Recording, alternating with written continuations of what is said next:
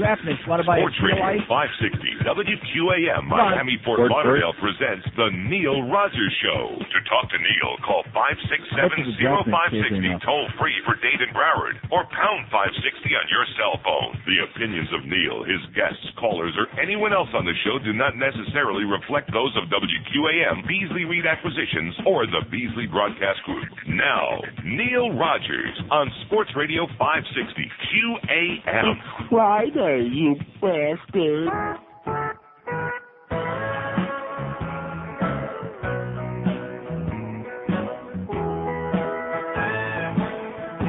Don't bogart that joint, my friend. Pass it over to me. Don't bogart that joint, my friend.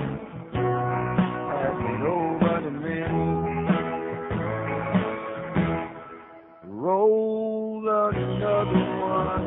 Yes. Just like the other one. Okay. If it seems to be about to quit.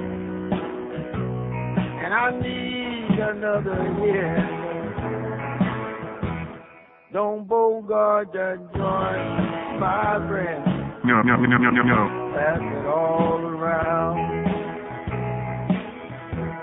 Don't bogart that joint, my friend. Just it on down. A Nazi.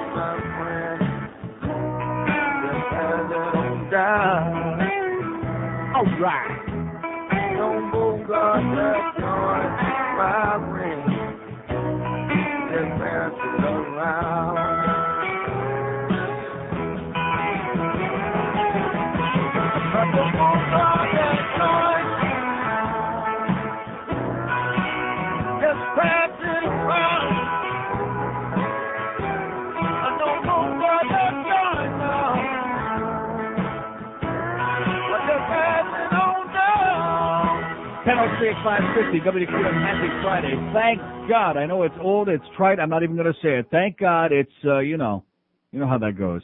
This has been a long week. Some weeks go by like, man, like they weren't, like you woke up, it was Monday and you put your head back on a pillow and it was gone a whole week. And you say, thank God. But this week it's just been dragged on and on and on. It's been slow and ponderous. Maybe part of the reason for that being this uh, damn draft stuff. Morning, guys. Thanks so much to our friends from uh, Dunkin' Donuts. Not eating any donuts. Don't panic. Okay, just a little uh, whatever that is, little stuff without the bread, little mung. Yeah, I got to go back on the Atkins. I had a non-Atkins day yesterday. See, I'm on the Atkins whether I want to be or not. I had a non-Atkins day yesterday. Gained three pounds on the scale. Oh, I'm not. Uh, what? What is this? You really think? What? What is that? I'm not to eat that. Are you out of your? Look at that. You're to eat that? Looks like a doily. Here you go. What? There's another one on the bottom? Well, I'll just scrape the uh, bacon and the cheese off it. Are you crazy? With all due respect to my good personal friends from uh, Dunkin' Donuts or wherever they're from. God, I'll eat the bacon though. Mmm. I love bacon. Eat all the bacon you want on Atkins, by the way. Mm-mm. But uh, this egg, look, look at that thing. Look at that. You're going to eat that? That is It's a the fried grossest. egg. A fried egg. The egg McMuffin. Fried egg. You said you liked it for sandwiches. What do you think is in there? I guess it looks better when you. No, I when I get when I used to go to Burger King and get those, I'd get it without the egg. Thank you. Oh, Bacon and cheese or ham and cheese croissant sandwich without the egg. Those were great at Burger King. But this this thing, this fried egg, my dog drops better deposits in the yard all over the place than than this thing looks like. Seriously. If this is what food were, co- I'd weigh 72 pounds if this is what food was all about. WQM Kitchen, hello. Hello. Yes, ma'am. Where am I calling? I'm sorry. What is it?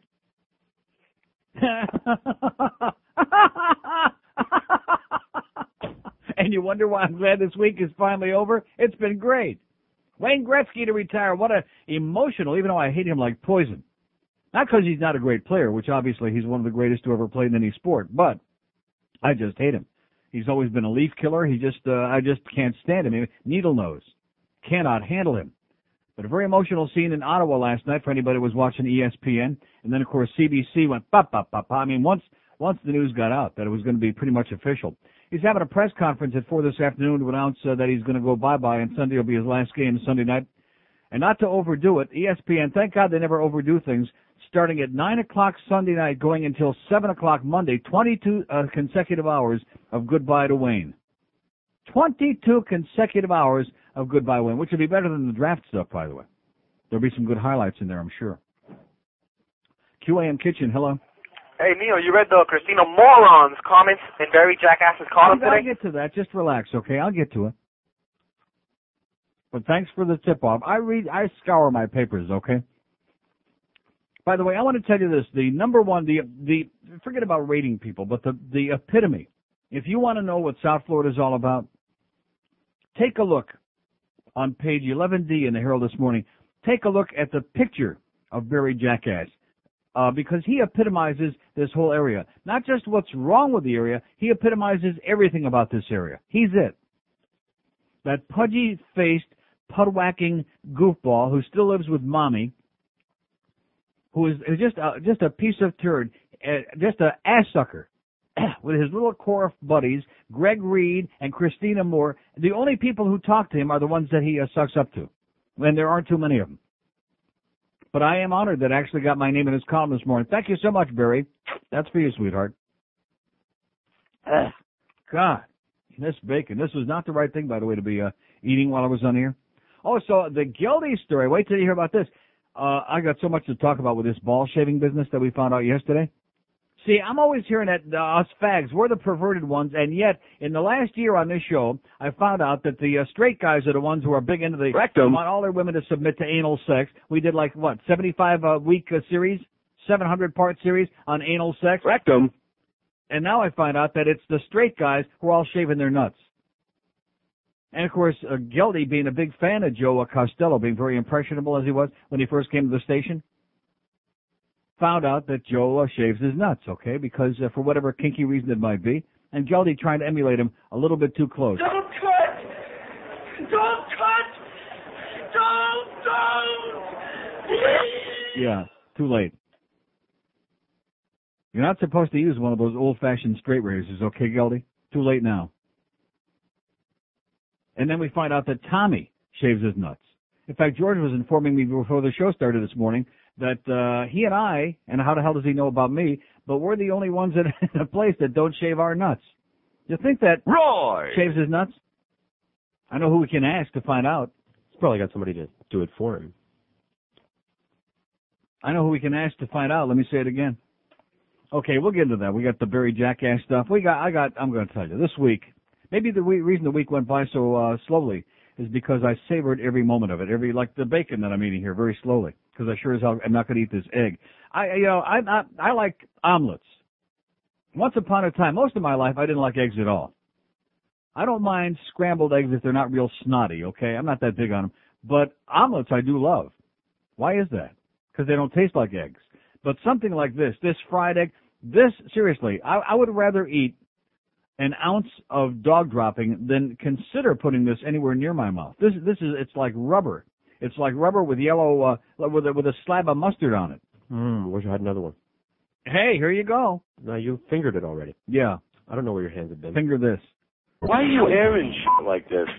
We deliver hot and sexy. Domino's Dominatrix Pizza. You'll get off in 30 minutes or less, or it's free. Crawl, you little worm. For the Domino Dominatrix Pizza location near If you. you want double cheese on your pizza, you need a crawl. Just call 1-800-SPANK ME. Bad dog. Beg. Beg, you bad dog. Oh, it's good. I mean, what what word is there for a guy that grovels at the feet of his uh, girlfriend, wife, or both? Huh? What word besides pussy? With all due respect to Joe, who's a guy I always thought was a really good guy, although I'm starting to have some doubts. Don't forget his big auto racing show tomorrow morning. you know what that's all about, 6 to 7 a.m. here on this station. No wonder he likes Jeff Gordon so much. But, uh, you know, guys who like, uh, are subservient, they're just, uh, have pussy. That's the only word that comes to mind. Shave your balls, shave your bald spot, shave your Rectum. shave your armpits, shave your pubes, shave your, you know, what, what is that? Because she likes it? Bark like a dog, you know, all that other crap? I mean, just uh, pathetic. So where are we going to get an omelet from? Huh? See, now I'm distracted from the uh, matters at hand here today.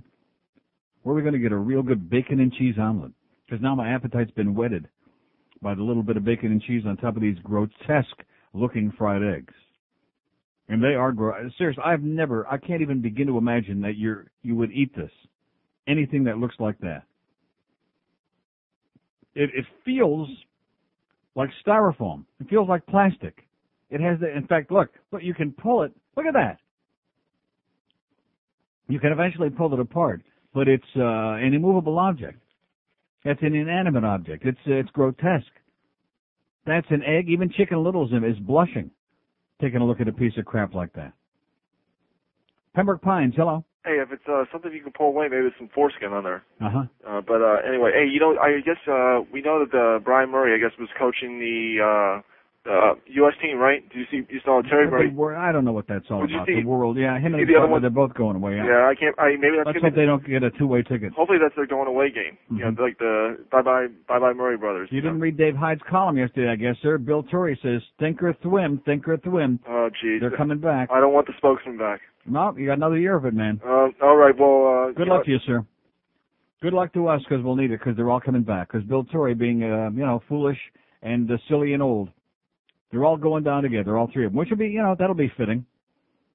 They basically destroyed the franchise, put it all on the uh, shoulders of one guy. So where can we get an omelet? I've never I've never had an omelet on the air. Among all the other things that I've eaten while on the air, You have the Stadium Diner right across the street. but right they don't know from us the stadium. Diner. That's right next door to Chuck's. Huh? Maybe Chuck will stop by there and bring us a bacon and cheese omelet. Now, now, why are you laughing? He happens to be such a good guy that he would probably do that. Yeah, but he's no Jeff Cohen.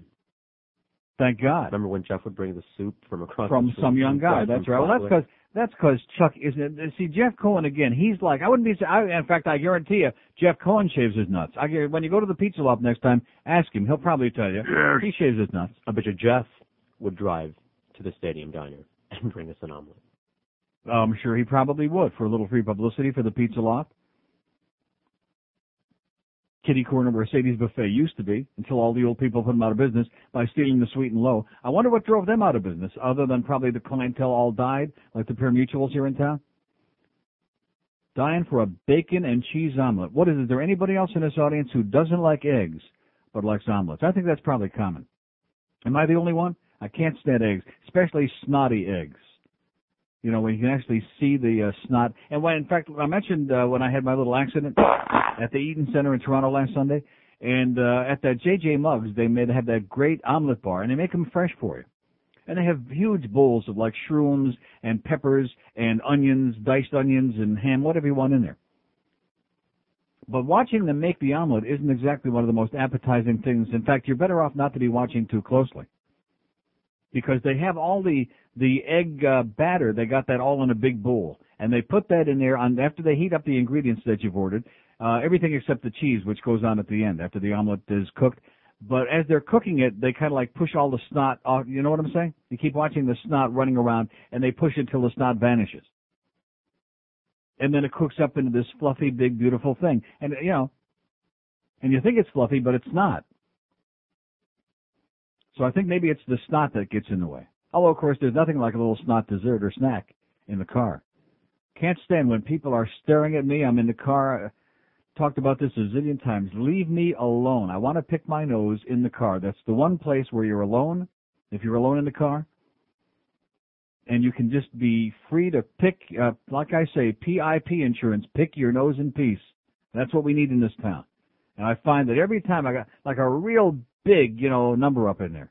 And I'm digging and getting great satisfaction of working all that nasty, hard, crusty stuff out of my nostril. And there'll be some jackass in the car next to me. Look, and what's even worse if it's somebody that recognizes me. That's the most embarrassing. Oh, pick a winner, Neil. you know, that kind of stuff. And in the meantime, they're probably shaving their nuts under the steering wheel in their car with their Lady Bic, with that pink Lady Bic. I wonder if Joe uh, Costello uses a pink Lady Bic and that uh, very dainty depilatory cream that they have for uh, shaving. Huh? He uses a tracer. I thought, I would have thought Geldy be the one to use a tracer. Here's Sunrise. Hello. Yeah, I think uh, Geldy's problem was he used a, a straight razor when he shaved his. Yeah. That's what Hey, I, I thought, gotta- I thought I just said that. Um, okay. Oh, I thought I heard that somewhere. Don't cut! Don't cut! Don't, don't! Please! Yeah, okay. I got a I got a question about the uh, Murray brothers. Did, did they uh, leave yesterday? Did they leave the team? No. Oh, I, I was wondering. Last night I heard a big bunch of fireworks going off over their. Uh, I'm going to get to that. Have a great day. I'll get to that. Just relax a little, okay? I'm sitting there last night watching uh, Boston beat uh, Pittsburgh. I'll tell you, Boston's hot for that Bruin guy that called the other day. Maybe you're right. They're hot. Handled the uh, Penguins pretty nicely there. Jagr scored very late in the game to make it 3-2, and then they got the empty net goal, famous Anson Carter, to win 4-2. But anyway, and then of course all the Gretzky stuff started. But I'm sitting there early in the game, and I hear this. Tr- I, I thought I was, I thought he had nodded off for a few seconds and woke up in Yugoslavia because there's all this unbelievable noise, and I knew it wasn't thunder because we haven't had rain in what six years here. And uh, gunfire it could have been out there, but it's not the right holiday. You know, it's not the Fourth of July. It's not one of those Jewish holidays.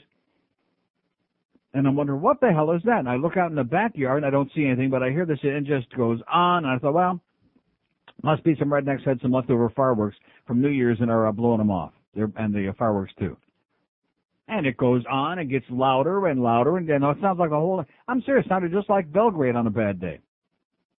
Finally, go out the front door, and I give a look, and I see it's over there by the sawgrass. And guess what? They're blowing on nice fireworks too, by the way. Went on and on and on. It was for the official opening of the Oasis Plaza, which I just happen to have the Herald's article in front of me. And as usual, more mistakes from the Miami Herald. I'll give you a, classic example. It says the opening gave patrons a taste of what's coming. Most of the mega stores like Hard Rock Cafe, Legal Seafood, GameWorks, and Kipling won't open for another few months. Then, like three paragraphs down, it says uh, Sylvia Grossman of Weston sampled the hot fudge ice cream at Ghirardelli, Ghirardelli Soda Fountain and Chocolate Shop. Tried the fish chowder at Legal Seafood Restaurant, which will open Monday for dinner, and yada yada yada. Just three paragraphs above, it says most of the mega stores, including these, which it mentions legal seafood, won't be opening for months. But then three paragraph legal seafood, which will be opening Monday for dinner. And by the way, that's good news. That's a great place. That's a chain out of New England, out of Boston. Can't think of which restaurant in downtown in Boston has the legal seafood like adjacent, like right in it. Boy, that's a good place. But they're blowing off all these fireworks because the Oasis Plaza is opening at the at the Sawgrass. And it says when it's all done, I mean, th- this is just amazing to me. Curious crowds, thousands of all ages swarming through stores, picking up free samples and coupons, free, oh! and enjoy dozens of performers from bands to jugglers to belly dancers to guys shaving their nuts. Curious crowds were drawn to the entertainment portion of the Giant Mall, the first one-stop dining, eating, and shopping mecca in Western Broward. When it's done, it'll have 37 stores and restaurants. And, and, you know what I'm saying? And, and what? What, what's the attraction? For example, Lucy Mariaga of Hialeah Gardens, who works in Sunrise, says it has a Disney World type of setup. We really need something because there's not much to do up here. I like this place, but it'll be better when the store's open, she says. Because there's not much to do here, she says. Not just in West Broward, but like in South Florida in general, she could say. There's not much to do here. Come to the Sawgrass, watch them blow off the fireworks, shave each other's nuts, and um, get free stuff. Get a bunch of free crap, including some free chowder. I don't think you can have clam chowder on the Atkins, can you? Because you don't want to know why? The cream is okay, although not not milk. The heavy cream would be okay, and the clams are certainly fine, but the potatoes, that's the problem. Can't have no potatoes on the Atkins. Sorry. But you can have all that great seafood, like barbecued shrimp and uh, broiled scallops and all that good stuff, all these things. So I'm looking eagerly forward to the opening of Legal Seafood because that's a place I can actually go. It's a tremendous place, by the way, boys and girls. Even though I hate going to the Sawgrass like poison because it's just crowded with all these uh, banana boat people, no speaking English, and because you have to park 120 miles away from wherever you might be going. And being, you know, old and kind of senile, I get confused anyway between the yellow toucan and the uh the blue dolphin and the uh, purple uh parrot, uh you know, the yellow tarantula entrance. I get kind of confused. Here's Big Pine Key. Hello. Big Pine Key. Yes, Neil? Yes, sir. Uh, how are you? Okay. Listen, before you get too uh, far along in this uh, nut shaving stuff, I just wanted to call you. In light of your comments yesterday about Defoe, I resigned myself to listen to the entire four hours this morning. And Meaning what? I, from six from six to ten, I listened to the worst teams. And then they take a gratuitous cheap shot there because Hank made a mistake about uh, the Marshall Faulk thing. I think anybody that would just uh, you know re- replay a guy making a mistake on the air like that's okay in my book. Listen, Neil, this stuff is brain numbing. I remember the guy in Clockwork Orange? That was me this morning. My little min pin Yeah. was sitting. I have a min pin just like you. About eight o'clock, Joe Rose was going on about something about the draft, just on and on and on and on and on. The min pin gets up, whines, and leaves the room. Yeah. It's, I don't blame him. It's terrible. The draft stuff is is so terminal that it's it's painful. It, it causes hemorrhoids to spontaneously erupt. Listen, Neil, you're number one. Mandich number two. Hank, very knowledgeable, number three. And Defoe, he blows. Okay, thank of you. I wonder if he shaves his nuts though, because uh, like I said, George and I are the only guys in the building don't shave our nuts. That's what Roy told us this morning. Tommy shaves his nuts. I wonder who's going to be interested in hearing about that. Someone else who does. No. He also shaves its nuts. I didn't know he had any. And then some. Friday, you Congratulations. You finished high school. Or maybe you didn't. But at any rate, you've learned the three R's reading, writing, and arithmetic, and are pretty much sick of school. But with pressure from your parents, you know that you better continue with that education. That's why we believe that Ivy University is for you. See, we call it Ivy University, so it sounds pretty serious, but nothing could be further from the truth. At Ivy University, screw the three R's. You'll be getting the three L's getting laid, getting loaded, and maybe a little lesbo action. Located in the Mediterranean, Ivy University has really easy classes. Yes, even you could pass them. Forget basket weaving. We have watching people doing basket weaving. And instead of sex ed, we have sex act with real supermodels. Ivy University. You do it at the other colleges anyway, so why kid yourself? Okay, here's the bad news that I've been waiting for. I just checked the fax machine. I knew it. What did I tell you? I got a homo problem.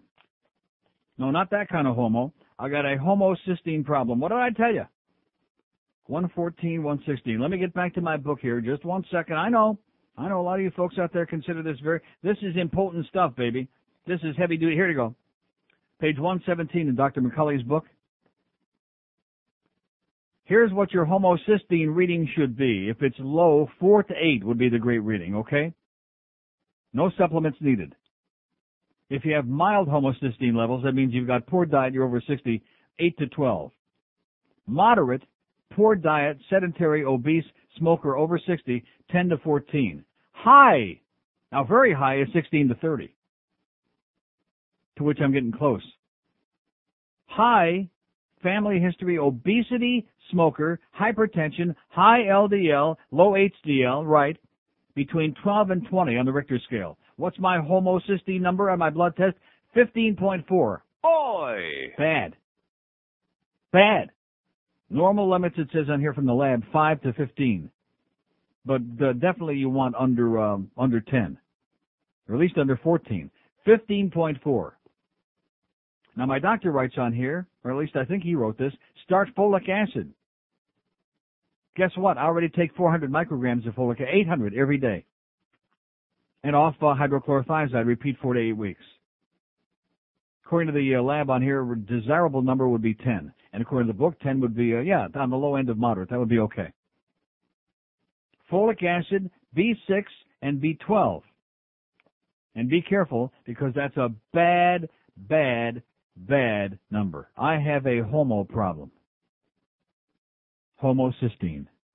And that's the bad stuff. That's what clogs your arteries. That's what makes you sick. That's what gives you heart disease. Homocysteine. Not cholesterol, but triglycerides and homocysteine are where you got the real problem. Oh, look at that. I just dropped the book. And you're sitting here trying to feed me all this swill, making me even sicker than I was only moments ago. I need to get the homo out of my body, man. That's what I need to do. Thank you, Dr. Mark, for sending me the bad news. See, I, I knew that we needed to do these tests. Wasn't I the one that said, remember, I, even on the air about like 10 days ago. I said when we re- redo these blood tests, I want the homocysteine test because I've been reading all about this stuff. That's the killer from Manila. Homocysteine. I bet you we don't have one person in this audience that has any idea what that is.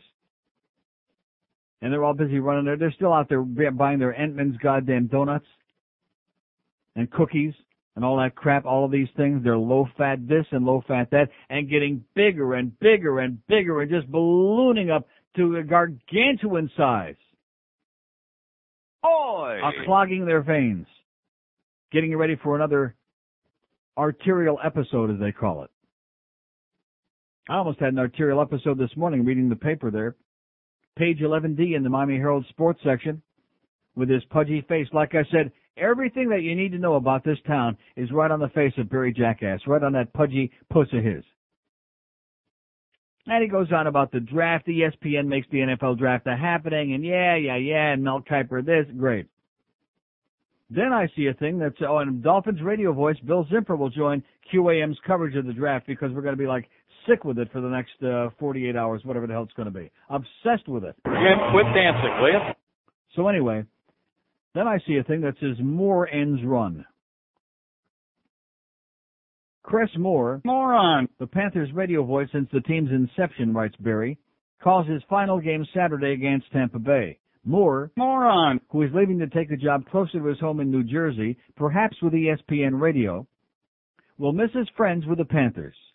He will not, however, miss WQAM talk host Neil Rogers, who frequently criticized his work. Moron.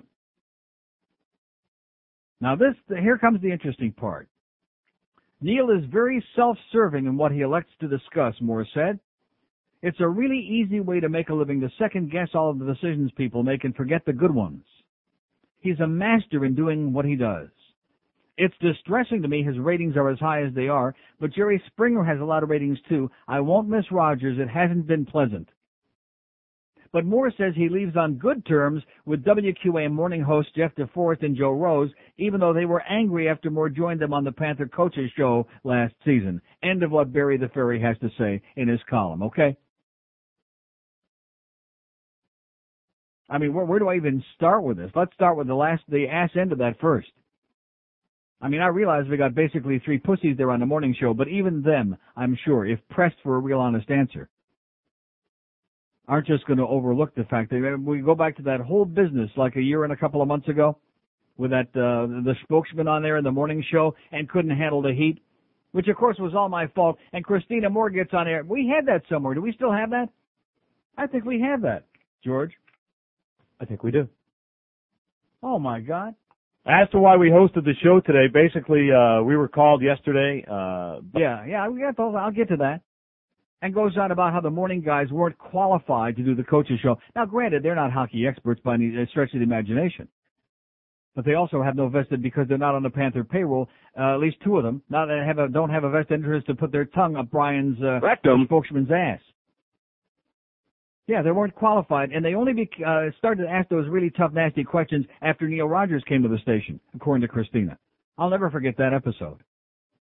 And then he goes on there in the morning and is personally screening the phone calls. He goes into the into the, pro- in the uh, production studio in the uh, uh, control room and was personally screening the calls before they'd be put on the air to make sure that we can have a marshmallow toss for the spokesman in the middle of a grotesque, horrendous season, the first of two in a row, by the way. Forgetting about the grotesque quality of his work. So you can't complain about his play-by-play because he doesn't do any. Christina Moore. And I think back to the seven months when I was off the air, and most of the time, thank God, out of this town. But I think when Hank got suspended that one time, which should never have happened, by the way, nor he should, if he had real balls, nor should he have ever allowed that to go on, him and his agent. Unacceptable. Because he had the audacity, he wasn't nice to some of Gregory's friends, not to mention Screwan and the uh, water Nazi here.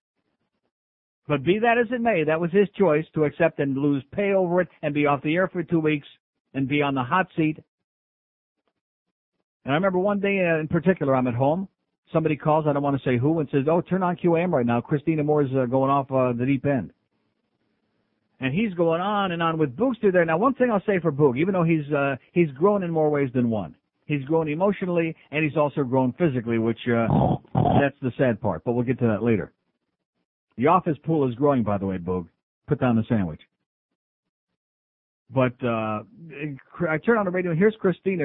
I guess he had rehashing what he had already said about. Well, you know, if they're upset about Hank and uh, Hank criticized uh, Wayne Huizenga or something about the stadium there and the food and this and that, and the Huizenga people are upset, then what's going to happen when Neil Rogers will be on the station? And Christina's going, "Oh, Neil Rogers will never be on QAM. I'm going to tell you right now, he'll never be on his station." Well, guess what? It's April 16th, 1999. I've been on the station now for like 15 and a half months. We got the highest goddamn ratings on the station in the time slot that you laid a big bomb, Christina. Including during the months when I was off the air, you still laid a big bomb. How do you like that? When they had, when they had Grego as their competition, and he still couldn't beat him. Let go my Greg. Oh! Yeah. Oh, I got lots to say about this. The homocysteine thing, though, you know, I, on the one hand, I'm displeased that it's that high, but on the other hand, I'm glad to know that's where the problem is. I got to work on my homo problem. I feel really, really sick. As to why we hosted the show today, basically, uh, we were called yesterday uh, by uh, the Panthers front office and asked us if we would we would do the show. They wanted it to be, I think, more hockey related. They wanted questions from people that know the game. Um, when these shows are done, generally, they're done by a play-by-play or an analyst person from the team that is uh, providing the coach when they are generally done. And the reason they're generally not done and why there is no Jim Leyland call-in show or Jimmy Johnson call-in show or Pat Riley call-in show. This is the and in fact, you go around the country and there are very few of them. They have to They're generally not done because hosts uh, on the show tend to like to stir it up and make it personal rather than hockey related. And uh, we had nine calls today None of them made it personal of the nine. And uh, Bryan took the nine calls, and a few of them said the team sucked, and when are you going to quit, or when are you going to be fired? And that's to be expected. But to me, having a coach's show is better than having no coach's show. And if you think you're going to get honest answers to every question, uh, that's like me coming in with your boss listening, and you're standing next to your boss, and I say to you, "What do you think your boss?" And you're going to say, oh, he's a pretty good guy. I get along with him. No matter what. You're going to say mm-hmm. that because your job is on the line. Well, Bryan Murray has to work with these players. He has to either trade these players or keep them. Same with his coaches. He has to keep those coaches or not. But there are no, there are many questions on a coach's show that a coach cannot be fully forthright about. And that's life. It does not make the show invalid it does give you an opportunity to say, hey, how are things going in the minor leagues? What are you looking at trade wise? Would you consider, I mean, how, very few coaches, he got on hot water for this, but very few coaches would answer, would you consider trading John Vanbiesbrouck? He said yes. The, yesterday morning, the Flyers denied that Roger Neilson was going to be their head coach. Later, two hours later. Two hours later, he was their head coach. You can get that if you want. You can get, you know, flat out lying. But you're not going to get, there are questions he can't answer. If he thought, and I have no idea, this is an example, if he thought Scott Mellanby was doing a lousy job as captain, he doesn't have the right to tell you that. If he thought that the assistant coaches were terrible, he doesn't have the right to tell you that. If he thought that uh, uh, Dave Gagner w- didn't try every night, or or uh, Robert Svehla was faking his back injury, and none of these things are true. All I'm saying is that no matter what, a, a coach has to protect his players and the people on his staff to a certain level, and you've got to accept that as a listener. Now, if you don't want the show, don't listen to the show. But I think you get a lot more out of these shows than if you had no show at all. That's right. But to think that you can get total honesty out of any corporate manager in any situation, you're crazy. You happy with every one of your employees, Mr. Manager? Well, obviously he's not, but he's not going to come on there and say, no, I'm not happy with this guy and this guy and this guy. He's got morale to worry about. And he's got to deal with managing the team. So I think it's important to note that and, and to realize that now and then, that this is not a, a dartboard for Bryan Murray. And that the fact that he continues to come on and has agreed to come on is a plus for you. And And regardless of who hosts the show, because I had nothing to do with the nine callers. James and Mike and Tom and Tom and Mike and Rick and Luigi and Ira and Angel, they called. They said what they wanted and they left. And that's the way the show is supposed to be. So, uh, we don't apologize for doing the show. If we're asked, we'll do the show again. And if you don't like it, there's not much we can do about it. But, uh, it is your chance as listeners and as team, fans of the team to call in and talk. And nine of you did, and hopefully you got answers that were reasonable. Not that you have to suck. Not that you have to suck. Right. But why not? I mean, that was uh, on the heels of one of the most embarrassing episodes I've ever had the opportunity to witness in my life in this business. And boy, have I seen embarrassment in this business or what? Uh-huh. Lots of it. But that was, uh, that was right up there at the top of the list. And here's a guy comes on there and says, basically what he's saying is, the coach can't tell you the truth. He's going to lie to you. He can't really, he's got to evade these, uh, questions. So what's the point of the whole thing in the first place? And did I actually hear Randy Moeller there in the background sucking along with this? Uh-huh. Oh, Randy. No wonder your hair's falling out in clumps. Embarrassing, humiliating, and degrading. Just unconscionable. And Terry Murray, I know Terry, I'm sure uh, just like his brother hates me like poison, but you know what? Good favor I did when he first came. Remember I met him those first couple of times when I thought he was a good guy? Before I realized he was just uh, another clone of uh, the spokesman? And I told him, I said, don't even think about doing that coach's show. Because there's, what's the point? You know, why do it? I said, you know what, I think you're right. And he never did it.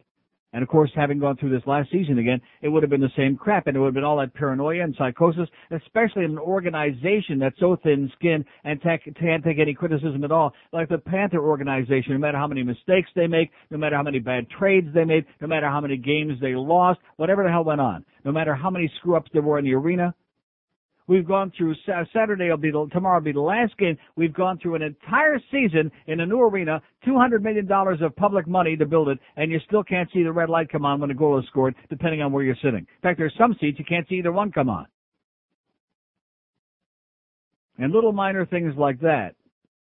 Little minor things. You know what I'm saying? Mm-hmm. They don't seem to care about. They don't care about the fans. All they do is all they care about is posturing and posing and uh, manipulating the people in the media, these little underlings, these lemmings, and trying to sell you. Oh, he's a project. This one is a project, and this one is a. We got more. I'll tell you, even in Overtown, there's not as many projects as we got on the Panther organization. Chris Wells, he scored any uh, this year? No. Come close? No. All these projects in the organization. And this guy, all he did was go in there and, uh, you know, suck ass. That's all he did. And try to protect, you know, and, and, the, and then, of course, that part of the clip that I just played doesn't have the part where he talked about the other guys being, uh, you know, not qualified to do the coach's show. He alluded to that.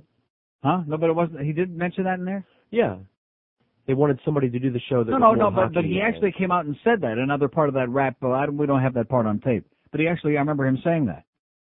And going on about the fact that, well, you know, they didn't used to be as, uh, as piercing and as tough of a nose, but only since Neil Rogers came on the question had they, you know, all of a sudden it's changed them. The whole world, according to Christina Moore, everything is bad because Neil is on the station. I thought Neil was never going to be on the station is what he said. But then as long as he was, everything bad that happened, and it gets back to this very jackass column here, and let me tell you, say it again, this is just another cluster fork, that's all it is. There, there is so little objective reporting of any kind in this town, it's pathetic. I mean, almost none. If you happen to be on the good side of whoever it is, they'll write glowing stuff about you. They'll suck your ass. And like I said, Barry is basically on the good side of almost anybody, except Greg Reed, who's got, he's got Greg's home phone number, no less. And, and Greg actually returns Barry Jackson's call. He's the only one in, in the world who gets a return call from Greg Reed, is Barry Jackson. and the other one being Christina Moore. Now, did Barry Jackass make any attempt since he decided to make a whole big song and a dance about me in this article? Did he make any attempt to contact me? No. To talk to me about this? No. Or my opinions about Christina Moore? No. Of course not. Because Barry Jackass, you'll recall, was the one who was bemoaning the fact, oh gee, we're gonna be losing the fabulous sports babe. Yeah. The fabulous sports babe. And those big numbers they used to have in midday here with no spots. And Christina doing his sit down comedy. And it's interesting in the 15 and a half months in the interlude in between that Barry Jackass uh, never even mentions my name, even though this is the all sports station. The only time he mentioned one time very early on that we didn't carry some stupid sports press conference, some meaningless Jimmy Johnson thing or whatever the hell it was, and he got all psychotic about that. He was outraged over the fact we weren't going to interrupt the highest rated show on the station, and it wasn't something important. It wasn't like the, uh, you know, the Jimmy conference that we did carry when everybody thought he was going to resign. And Hank on the show broke the story ahead of time that he wasn't going to resign. Which also, by the way, didn't get mentioned in the Barry Jackass's column, since uh, Hank and I both hate him like poison and expose him for what he is. So naturally, he would never, you know, give us credit for anything other than I'm a bad guy, et cetera, and so on, according to Christina Moore. Now let's let's examine what Christina says in here. Okay, Neil is a very self is very self-serving in what he elects to discuss. I, you know, that's interesting because I discuss everything and anything that I that I can think of. Anything that's going around around me, anything that's happening with the station, anything having to do with things I'm interested in, like the Panthers and their broadcasts. It's a really easy way to make a, living to second guess all of the decisions people make and forget the good ones. First of all, I have never questioned any of his decisions because I don't know what decisions he makes. All I can tell you is, like I said before, you can't complain about his play-by-play because he doesn't do any. And in the beginning with me, it was only business, not personal, because I really didn't know him. But then he decided to make it personal during the seven months that I was off the air. He had a choice to going in either direction. He could have just kept doing his show, but as opposed to doing that, he chose, since I wasn't on the air to respond, he chose to take every opportunity to take all the shots he possibly could. And how could Neil Rogers be coming on this station, and what's the big deal, and he isn't going to fit in here, and all the things he's going to say about Wayne? And guess what? I still say Wayne's an asshole, just like I said in IOD, and he is an asshole. And he's reviled by most of the people in this town. And he sold the Marlins because he knew that nobody was going to come through and build him another goddamn stadium after he led him down the garden path and stabbed everybody in the back and sold out the team. He knew that. But it's Neil who's the bad guy because he won't suck Wayne's bald spot. Well, guess what, Barry? Here I am 15 and a half months later, and let me say, we just had a trend come out a few days ago, and we're still kicking ass, even though it's all those guys lighting the loafers that are filling out the diaries, according to that one guy. Nevertheless, maybe Barry's getting some diaries, huh? Because I know he's listening right now, you little fat uh, pudwhacker. What? I didn't say what. And I wasn't close to saying what you thought. Uh, that one time I was, no. I wasn't sure whether to say fat fart or little fat pudwhacker. It makes no difference. You little chubby faced piece of turd. Pathetic. I mean, you know, it's really desperate when you gotta suck Chris Moore's ass, okay, and no talent like that. That's really desperation because he's one of the only people who'll talk to you in the media because everybody else has written you off as a second rate, as a tenth rate. And by the way, did Don Smiley buy the Marlins yet? Here's Barry's 850th story about how Don Smiley is buying the Marlins. It'll be official any second, right on the front page of the prestigious Herald. And Alan Snell over there at the Sun Sentinel trying to keep up neck and neck, nose to nose every day with more information on the front page of the other paper. That's the kind of 10th rate assholes we got writing stuff in this town. Tragic. Never gonna change. Never ever gonna change. Because real sports writers, real columnists, real people with experience and professionalism uh, in newspaper business, they're not gonna come here. Not on your life. Not a chance. So what do they do? They hire punks. They hire kids fresh out of high school or kids out of like uh, junior college, and they uh, pay them, you know, fifteen bucks a column or whatever they. And then they're supposed to, they they're experts. Every single day, more and more and more misinformation in that newspaper. What a what a joke! What a far cry from the days when there were people who actually believed the Herald was like a major market newspaper. Now it's just a pandering puff piece loaded with ads. That's all it is. Ads and misinformation. Oh,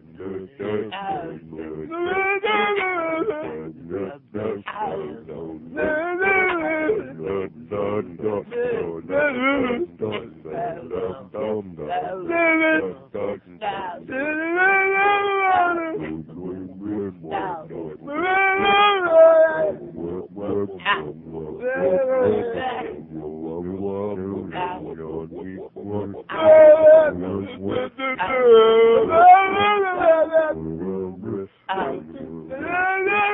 I'm all right. 1102 at 560 WQAM. We got Hank Goldberg from, uh, where's he going to be? Dolphin Camp at 2. Six to, six to six thirty, talking baseball with Donnie B, and then we got the Marlins again. Marlins won a game last night. Oh! Eleven to four over the Mets. They're playing the Phillies tonight. Any interest in that? No. They won a game. Any interest at all? No. Okay. So if we had, if we really had any crossover with the morning show, we would have already found out that they had Christina Moore on this morning. Obviously, long before I was on the way to work and got a chance to listen. And it's interesting because nobody. Uh, I come into work this morning. I walk in the hallway and there's all three of them: Little Dog and Geldy and Defoe, who's getting fatter by the minute, standing there in the hallway, and they're yucking it up. And I'm talking about Barry Jackass and about the comments. And Geldy's joking. I must have been misquoted. I said, yeah, I'm sure he what he had to say couldn't have been in the paper. Never was there any uh, suggestion to me that they were on that show this morning. Which evidently we were going to have one spy report, but he couldn't hang on. But if there was any crossover between the two shows, there would have been a whole bunch of calls in here to tell me that he not only was Christina Moore on with the worst team this morning, but they sucked each other's ass heavy duty, which we have the tape coming any minute, by the way. I can't wait to hear that. Cannot wait to hear this. Talk about having no self-respect at all. None. A guy that came that says that they weren't qualified to interview uh, the spokesman, a hockey coach, and then agreed to come in and muscle his way out of the show to, to protect uh, the coach and make sure that only marshmallows came in. Here's a spy report. Hello. Yeah, Neil, I'm I'm on a mobile and it cut off. Anyway, uh yeah, I'm telling you, you got to send George up to check the wall. Oh, but we're getting we're getting the uh, tape now. We're getting it. You got it now? I said we're getting it. Oh, listen, I'm telling you, and guess who he recommended to replace him for the Panthers? Geldy. You got it. Oh, give I'm me a telling break. you, the suction was unbelievable. Oh, It was unbelievable. I almost drove off the road. You know, the funniest thing about it is, I was one of those calls that Chris was talking about, the nine calls he had when he did that show. Yeah.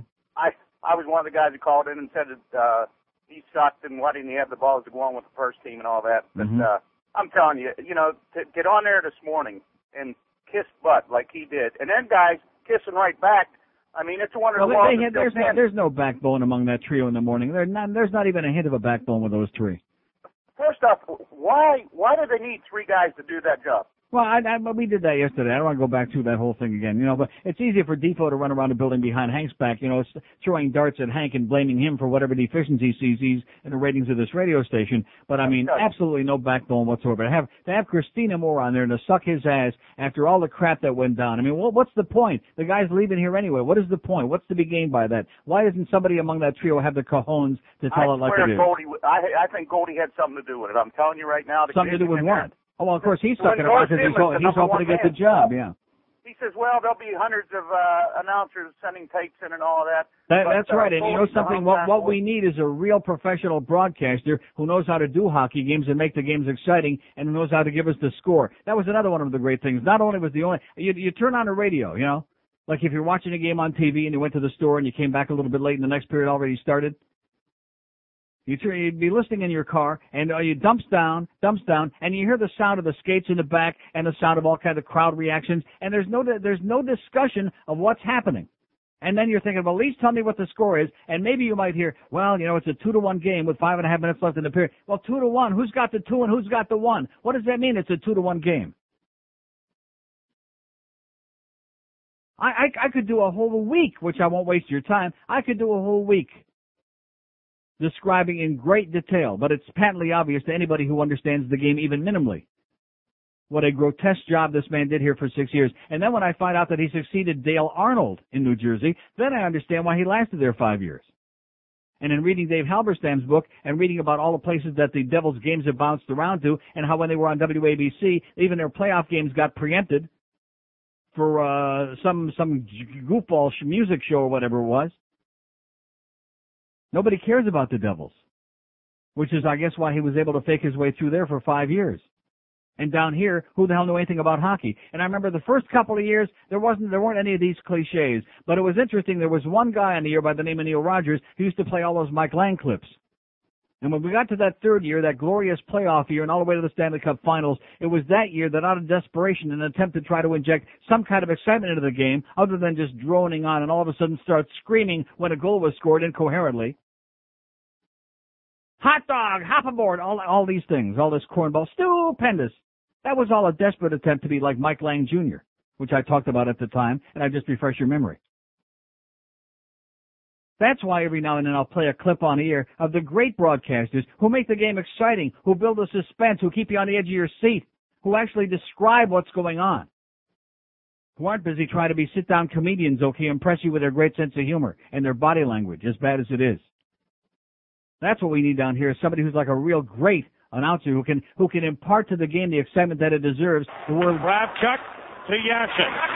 Alexei Yashin holding the puck, looking back. It comes, but it's tipped just enough by Berezin to get it out. Now Berezin races after with a steal from Kravchuk, puts the brakes onto Elude. Still has it, working in with a shot. Score! Holy Mackinac! What a play! So good! Berezin ties the game short-handed. There you go. Hair on the back of my neck is standing straight up. Did we ever get any of that in six years from this guy? No. Oh, but it's real easy to second guess. I'm not second guessing. I'm not first guessing because one thing about you, Christina, you were consistent all the way through. You sucked in the beginning and you'll suck tomorrow night in the very last game. You just don't have it. You stink. And you're a bad guy on top of it. Seriously, no, you know, there are plenty of people that don't have a lot of talent, but they're good guys. But to, you know, but to also be a piece of turd as a person. And the reason that he's very, you know, it's interesting. He says he's a master at doing what he does. But then he turns right around, if this quote from Barry Jackass is right, and who, who even knows, turns right around in the same uh, paragraph and says, it's distressing to me his ratings are as high as they are. Well, it's distressing because he's obsessed with me, like Joey Reynolds was obsessed with me. What, what is there to be obsessed? What do I have to do with him? Other than I'm the one person in this town who knows the game and who had the balls and, and the uh, forum on the air to point out to everybody how grotesque his performance was. In addition to which, it's distressing that my ratings are so high because he was the one that preceded me on this radio station in this time slot and laid a big fat fried egg. That's why it's distressing. He had an opportunity with me off the air for seven months. Seven months against Greg, Oh! that piece of crap that got fired over there at uh, Stupid Talk. And still couldn't get a number on his station. That's why it's distressing to him, because he's got an ego problem. You know, why, why don't you work on your own, uh, you know, wherever you're going to work, whatever you're going to do, work on your own job. Try to improve yourself. Try to better yourself at what you're doing instead of being paranoid about Neil Rogers. If I had a dollar for every ounce of paranoia that's been exerted by a whole bunch of people in the last 23 years about me in this town, I'd be wealthy. I wouldn't be sitting here right now. I'd be out there working on my homocysteine problem.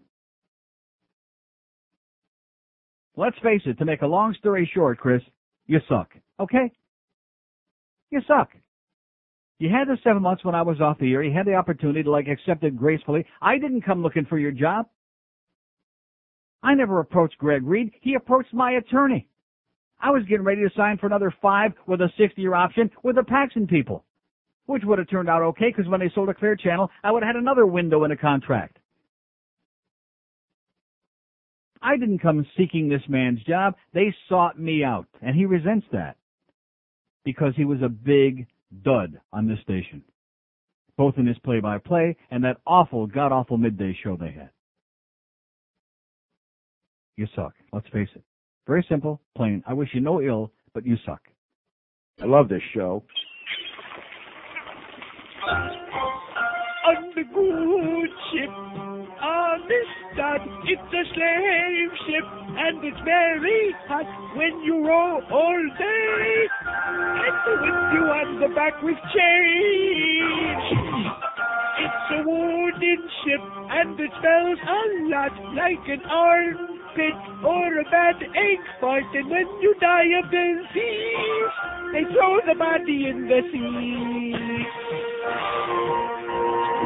In a hole, no toilet bowl. Your pillow is a rat. And if you complain, oh no, wife never you with the rusty chain. On the slave ship, they don't serve no food. When you get seasick, they feed it back to you. Life is very hard on the good ship of the sun.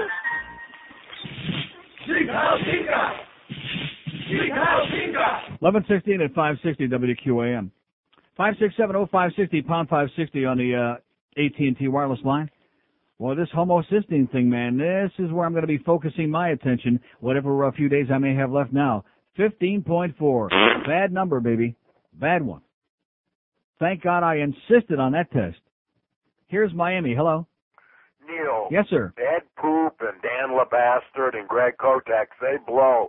But this Barry jackass, I'm telling you, I'll never forget, and I know Hank can never forgive him with that initial story when Sonny Hirsch passed away, insinuating that Sonny Sir, might have sir, taken you're his own life. absolutely wrong. You're absolutely uh just repeating stuff you heard. That was the report. The uh, the, the uh, medical examiners apologized the next day, or the paramedics, whoever issued. He was just repeating false information that was given along. It had as, as bad as Barry Jackass is. That had nothing to do with him. Okay, sir. So if you want to discuss that with Hank, be my guest. But you didn't hear that on this show because that's uh, not what happened. Five six seven oh five sixty pound five. It's just amazing talking about suction. The lengths that people out there will go to to try to ingratiate themselves to agree, even though they don't know what they're talking about, like that guy. Five six seven oh five sixty pound five sixty on the AT and T line. Here's uh, Deerfield. Hello. Deerfield. Hello. Still there? Okay. Well, see, he waited too long. I moved my finger. You were that slow on a whole 37 minutes. This guy waited. He waited. I said, "Hello, hello, let's go." They're slow again today. I know it's Friday. It's the end of a tough week. Week in your life. Here's Fort Lauderdale. Hello. Fort Lauderdale. Nobody there. Mobile in Cooper City, or Carroll City, wherever they are. Hello. Mobile in Carroll City. Deerfield Beach. Hello. Hello. Yes, sir. I'm sorry, I didn't hear you the first time, Neil. Um, hey, listen, uh, black Neil Rogers loving ball shaver. Yeah. Uh, been shaving my balls since I was in uh, college. I don't. I just don't get it. Actually, actually, what happened? I'll tell you what happened. Um, I find was- it just uh, totally it was grotesque, it was a um, it was like a girly thing. it was I, mean, I a can see if women shave their balls. it started off as kind of a, a prank between me and my girlfriend at the time. Yeah. Uh, we thought it would be kind of sexy for her to shave me, and she did. And I really didn't think much of it. I mean, it was it was all right for that one experience. But then I found that as it started growing back, it itched like hell, Uh-huh. and I couldn't stand it. Right. So I had to keep on shaving, and I've been shaving ever since. Well, if you just out. would have let it grow back in all the way and uh, butched up enough to you know withstand the. Uh, no, the no, it it chafed, and I started getting rashes, and it just became really, you started really getting painful. rashes from the hair growing back. Yes, yes, because it would chafe as I was walking. I mean, it would chafe like hell, and it, it, I started getting like these red rashes. Yeah, well, if you would have And- untied it from your one thigh, it probably would have uh, swung a little looser, you know. Hey, believe me, I'm not that well hung, Neil. All all that stuff about black eyes is not true. Believe Uh, me. I know that. At least not in my case. I'm sure. Okay, good luck to you, pal. Hey, listen, Neil. Yes, sir. Quick request. Uh, that farmer song. Okay. You know the one I'm talking about? Yeah, I do. I said, okay, okay, Great. okay. See ya. Thanks. Say goodbye. Five six. What happened with this crowd here all of a sudden, huh? Somebody pulled their tongue out. Five six seven oh five sixty pound five sixty on the AT and T wireless line. Here's Miami. Hello. Hey Neil, how's it going? Okay, sir. Hey, you know, uh, I guess uh, I guess you're gonna miss not hearing "Hello, my brother. How you doing, brother?" from uh, Chris Moore, huh? Where do I hear that? Well, that's what is always uh, how he greets his uh, callers. Hello, my brother. I always wondered if he was running an Alcoholics Anonymous meeting. I remember uh, back when uh, you Maybe were. he wants to open a convenience store. Yeah, well, you know, with the, yeah, definitely. You might but be able uh, to handle that. well, that's about it. I mean, I don't think you could even entertain the line at the convenience store. But uh, I remember when he used to be on from uh, 12 to 2 after the Babe. These guys, uh, after about 20 minutes, would be uh, scaring up calls. Hello, nobody's calling. What's the problem? That was the, the whole. Uh, Well, I'm whole used to that. I've been doing that for 20 years. Well, the whole two hours of their show was Yeah. why don't why don't people call? See, They I don't, have- I don't understand when you're on against Grego. Okay, I mean, I was off for seven months that they were doing the show. When they were on against me, obviously they had like no numbers, which anybody would expect. But then uh, I'm off the air for seven months, getting paid to be on vacation, and they're on against Grego, and they still couldn't get any numbers, and they still couldn't buy a phone call. Well, you know, in the last three or four months of their show was like the morning period about how all they would do was complain about the fact that uh, uh, WQAM was bringing on an evil homosexual Right. onto the show, Right. and Exactly. how and how they couldn't understand it, and then they would get all these, you know, occasional sympathetic calls. Well, we feel sorry for you, uh, and you know, my brother because Yeah. uh, of It all was this. a suckfest. It was it was uh, pathetic, and I'm glad they're gone. I'm, and hopefully they'll get rid of Glad uh, Goldstein, whatever his name is, too. Bye. Whatever his name, Goldstein. Okay. They love you, Goldie. Goldie. Five six gold. Five six seven oh five sixty pound five sixty on the AT and T wireless line. Here's a mobile in Miami. Hello. Mobile in Miami. Hey Neil, how you doing? Okay, sir. Hey, um, yesterday I was trying to get get through and I couldn't make it. Um, they were saying a lot. Some guy was calling saying that your ratings were bogus and that your your show wasn't all that. You know, I think that's kind of BS. I appreciate your show and um, don't don't rag on me too much, but I kind of like you know the guys in the morning, the first team and everything. And the guy needs to get a life. And one more thing, if I hear one more thing about the Dolphins and who they're drafting, people get a life. We don't know the team. We don't pick the players. Just deal with it. Go to the game. Shut the hell up. Stop talking about the draft. All right. All I right. gotta say, God bro. bless you, sir. God bless you. There you go. There's a guy with a brain. Thank God. See, I was going to say thank God it'll be over after tomorrow, but it won't be because then on Monday and for days and days to come now, then it'll be the post-mortem. See, it'll be dissecting the draft. Who did they get? Who didn't they get? Why didn't they get this one? How come this one went over there? How come Marshall Faulk went to the Rams? Ba, ba, ba. They're already doing that, you know. But you know, at least it kills some uh, time, I guess. Not stuff that I want to listen to. I'll guarantee you that. It kills time for people with no lives who are waiting for that Chia life to come in the mail. All you got to do is pee on it. Squirt, squirt. And maybe a life spa will spurt out of it, and uh, the Chia life too. I think that's a hell of a good idea. Five six. Where's the spy reports? We still don't have the tape of that suckfest on the morning show this morning. We must have some crossover here. There must be somebody who heard that. That's got a ball, got a brain, even if they shaved it, and the ball too. Five six seven oh five sixty pound five sixty on the AT and T wireless line. Mobile in Hollywood. Hello. Good morning, Neil. Yes, sir. I'll be the first to admit I don't know what I'm talking about, so I'll ask you. Yeah. It, am I hearing a promo for a new morning show before you? Did they say Suds Coleman? Uh, I can't comment on. Okay, no, because I heard I can't say anything about play a promo. Well, I can't uh, comment on that. Okay, that's fine. I just was confused. So maybe I hit the wrong station or something. Yeah. right, well, that's fair. I just wanted to ask that. I didn't know, and I wouldn't pretend, and I'm not going to say I know something that I don't. Okay. Have a good day, sir. Back to you. Mornings on 560 WQAM will never be the same. Starting this Monday, it's the Suds Coleman Show. Monday through Friday, 6 to 10 a.m. Right before Neil. The Suds Coleman Show. Only on 560 WQAM. Yeah, I have. I don't know anything about it. Five six seven oh five sixty pound five sixty on the AT and T wireless line. I'll tell you. I guess we'll just have to wait until we get that uh, tape because these people don't uh, know anything about it. They must not listen to the worst team. The fact that Christina Moore was on there and they were sucking each other's ass after the number that he did on them uh, just over a year ago, that grotesque, disgraceful number. See, when you don't have any self-respect, when you have no shame, I guess that's what you know. How about developing a little bit of a backbone, okay? Or just a little tiny one, little tiny bone. Here's a mobile in Cooper City. Hello. Neil, how are you? Okay, sir. Neil, I don't want to flatter Christina by calling him an asshole. I think he's just a schmuck. Yeah. And I need a, an answer on something. Uh, how much could he be making doing these Panther broadcasts? I haven't got any ideas, sir. Why don't you call him up uh, on uh, ESPN and find out? Here's a mobile in Fort Lauderdale. Hello. Uh, hi, Neil. Yes, sir. Spy report, first of all. Yes. I found myself um, a week ago this past Thursday uh, with Fat Al Goldstein uh, sitting in first class on uh, a, uh, a flight to LaGarvacha, and he was oozing underneath the uh, armrest and over the armrest. And uh, he really He uh, was needed, oozing? Yeah. He needed he needed both seats in first class. Of course. I I, I was astounded.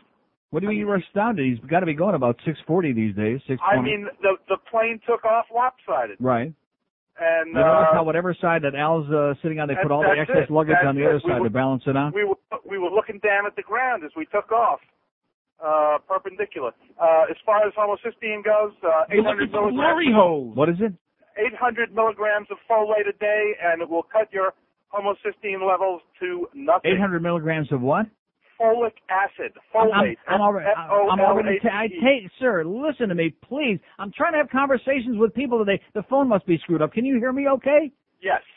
I take, I used to take one tablet, 400 micrograms. Now I'm taking 800. The book that I'm reading here, says, uh, with my level, I should be taking 2,000 micrograms. That's 2 milligrams every day, which I'll start taking immediately. Well, Does I don't think does it's, I don't think it's necessary, and you can read Well, arguments this for guy, whatever you want to do. the guy I'm reading, Dr. McCully, is the expert on the, the on the homocysteine. He's the uh, done all the studies and all the tests. He's the world-renowned expert on homocysteine. He knows his homo. Is that the guy who was at the VA in Boston 25 years ago? No- No one paid attention to his work. Right, in Harvard, right. Yeah. And now okay. he's, uh, that's the guy. That's the guy. Then I guess you know better And, than I and, do. and, and folic acid is not something you're going to get any adverse side effects. So it's one of those things. I'd rather take uh, more on to be on the safe side. Cut my homo problem. Well, you could wake wake up one morning with a dorsal fin, but I think you'll be okay. Okay, thanks. So long. Too much, too much homo. A little homo is okay, but too much homo.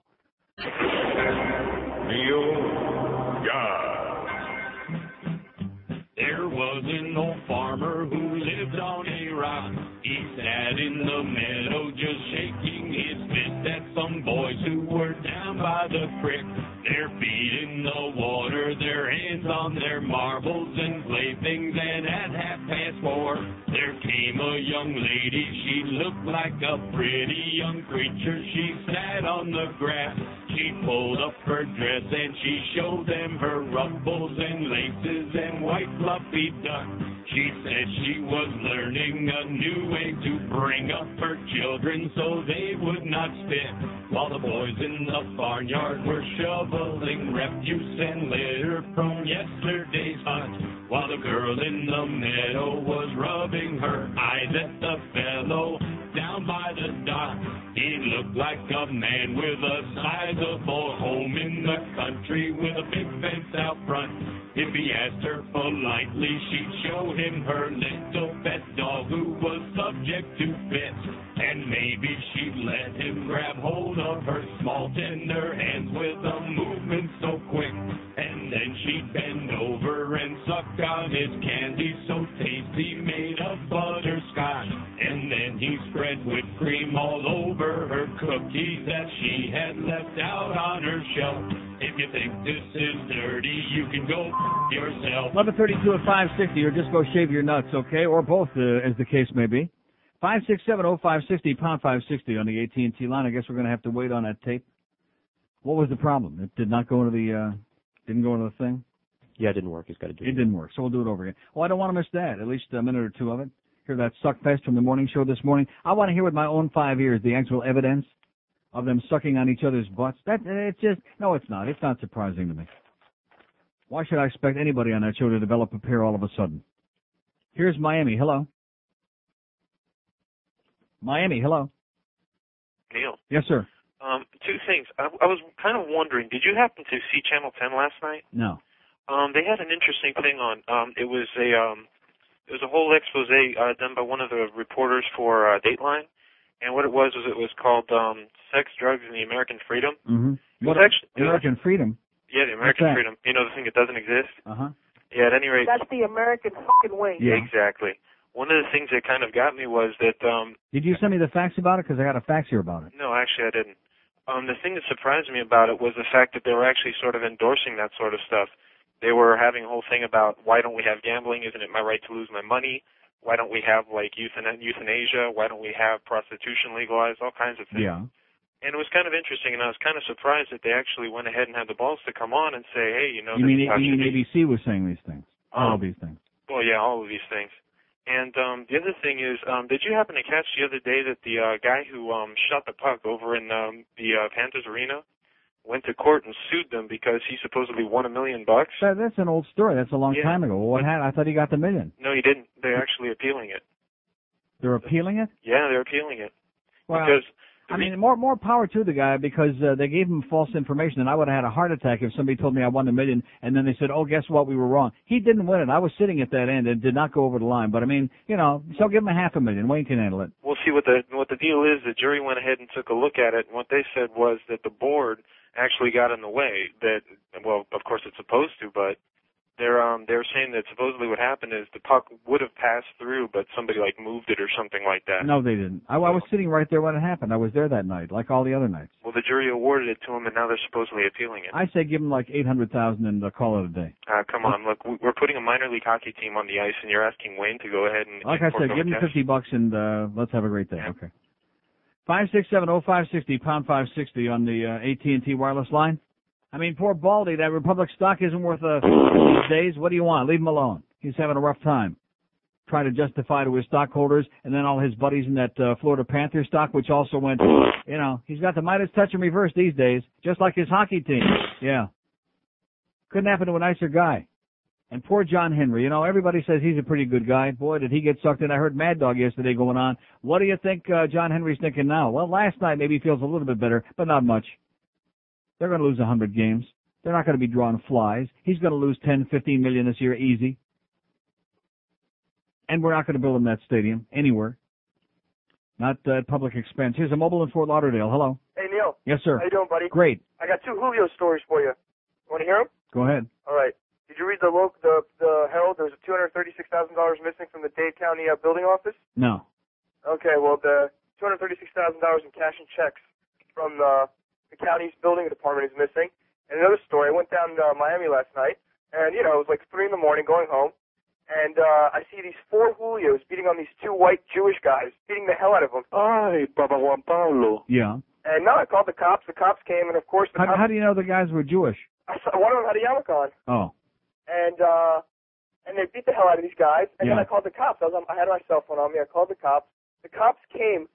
They, they like with no urgency. Where, where'd the guys go? You know, they don't even put the lights on. They're circling around the grove. Yeah. And it's just disgusting. It seems like no one cares. No one does anything. Well, now you got it. Now you got the uh, South Florida attitude, man. Nobody cares. Just mind your own business. Five six seven oh five sixty pound five sixty on the AT and T line. Like I said, there is we've discovered today there is zero crossover between the morning and the show. Um, you know, what's the point of us doing that thing I did yesterday? It killed four hours. It was pretty interesting. Gave a lot of people a chance to take some cheap shots, which they love doing. But other than that, uh, waste of time. I'll put the very jackass column where it belongs, right in the circular file, and the hell with it. Because these bastards don't give a crap. So anyway, getting back to the guy called two calls ago. So you did you see the Channel 10 thing? Will you tell me about it? Yeah, it's the whole thing. It was great. It says everything you've been saying about this country was confirmed. The fact that the U.S. is a police state where the government controls every aspect of your life. In the documentary, they talked about sodomy being illegal and oral sex as well, which is part of sodomy, by the way, for those who don't understand what that means. Also, if the government suspects you of drug trafficking, they have the right to ram your house doors down and create all the mayhem that you uh, used to seeing on TV without any warrant. And they uh, spoke of a case where the police made a mistake, raided the house of a preacher, gave him a heart attack. He died. They said, "Oops, sorry, wrong house. Sorry." And it goes on, and they showed countries like Canada, especially Vancouver, where they have the Cannabis Cafe, and people are allowed to smoke and eat cannabis. And the Canadian police were interviewed, and they basically said, "Who cares? What's the big deal?" And the same about prostitution, et cetera, and so on. Maybe they should have went to Amsterdam and found out what the real world is all about. But hey, you know, people are conditioned. That's the way it works. They condition people into accepting a police state, hassling people, harassing people, which is why we're smoking weed in here today, by the way. Will have no effect on your homocysteine level, so we're going to be locking the door in about 12:30 and uh, smoking a few numbers in here, a few, several. I bet you Tommy brought his bong. There you go. Five six seven oh five sixty and pound five sixty on the AT and T wireless line. You think he shaves his bong? Mornings on 560 WQAM will never be the same. Starting this Monday, it's the Sonny Fox and Greg Budell Happy Hour Review. Monday through Friday, 6 to 10 a.m. Only on 560 WQAM. Premium beer. You downed a red dog. You've chugged a red wolf. Now open your mouth and wrap your lips around a red cock. Red Cock's foamy head will leave you breathless. Red Cock goes down easy and it's never hard on your throat. So reach into that box and wrap your fingers around a long neck Red Cock. You can shake it and spray it all over. Remember, you can't beat a red cock. Just look for the label with the big red pecker on the front. It's 11:43 at 560 WQM. The Hank Goldberg Show out at the uh, Dolphin uh, camp. How do you like that? You ready for that? Are you ready? No. Well, he's coming on anyway, two o'clock. Well, it's to get you prepared for the big draft tomorrow. Are you ready? Ready for the big draft? No. And then we got talking baseball. Donnie B at six o'clock, six thirty. The Marlins and the uh, Phillies with a pregame show. Are you ready for? I won't even ask. Here is uh, South Miami. Hello. Hello, Neil. Yes. Neil, how are you? I have Okay. three things I want to comment on. Yes. About three weeks ago, we were talking about uh who we think might be fags or not. Uh huh. How about those people when you go like into a pretty high class store like Saks Fifth Avenue or something? They always look kind of queerish to me, you know. In Saks? Yeah, they come to Saks help you like, can I help you? And you're like, Yeah. get away from me, you faggot. hmm You know. Second thing, I shave my asshole. Yeah, maybe that's why it's showing. Five six seven oh five sixty pound five sixty on the AT and T wireless line. Here's a mobile in Davy. Hello. Hey Neil, how you doing? Okay, sir. I'll tell you, the comprehension of some of the people is unbelievable. What they said on the um, on the news report on the, the show about the guy with the money, the the defense of the Panthers tried to show where the puck went all the way through the other places in Pittsburgh and everything else. Yeah. And so what the defense did was they rebutted by showing that those boards were tight to the post.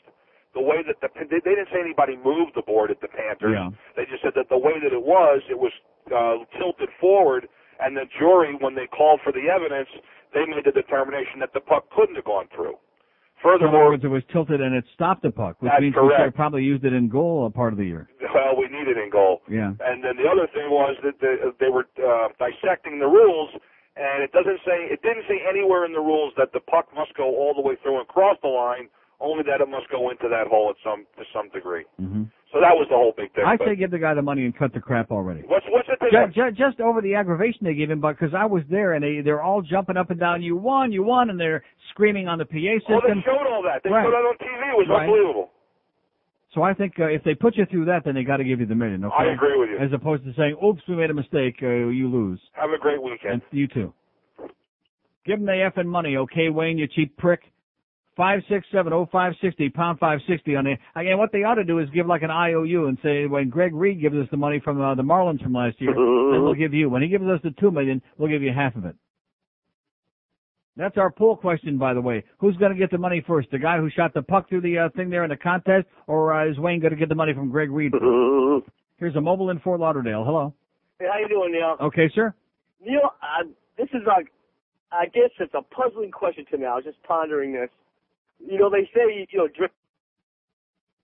They say what? Yeah, okay. Five six seven oh five sixty pound five sixty on the AT and T wireless line. I guess the puzzle will continue, sir. Here's a mobile in Fort Lauderdale. Hello. How you doing, Neil? Okay, sir. Yeah, I heard uh, Christina this morning. Yeah, you're the one. I'm the one. And It was pretty pretty bad suck job, and he endorses uh, Goldie to uh, take over the reins. absolutely unacceptable. I mean, you know, he did he did an adequate job under difficult circumstances filling in there. They don't need to be training and bringing somebody in. They need to bring in somebody who's experienced, who really understands the game and can make it exciting, not just uh some uh, beginner, some punk. Yeah, that's right. But he, you know, they played about two minutes of all his highlights. You know, of a crazy, you know, the Ratadak and Oh crap and all no, that are crap. you serious? Yeah, he, they played about two minutes of it. You know, and Oh, I, I just about Mike turned Lange the dial, but I Jr.? wanted to. Yeah, that's right. And you know, you know, he said it's the greatest job in the world down here, and um, you know, he's sorry to leave it, but uh, you know, he, he got to move on. He said so. yeah. But I, then, I, you know, think, I think it was mutual too. By the way, I think it was like, uh, "Oh, you're leaving, Chris? Well, we'll pack you a sandwich." Well, I, I'm glad to see him go because every time I listen to the game, he'd never give the score before he'd go to a break, and that used to drive me nuts. If He you never in the gave car to a go to score. the He would never describe the action, but other than that, he was scintillating. yeah, I mean, you go to the store to get something, you know, at the store real quick or something. You want to hear the hear what the score of the game is. Yeah. And you, you go to a break, and you know, you'd be sitting in the parking lot waiting to come back on just to try to find out the score. I never liked him. Um, I hope he never gets another job. Okay, thanks. Thanks for the good news. I'll pass it along. Hope you never get another job. The guy said, Chris.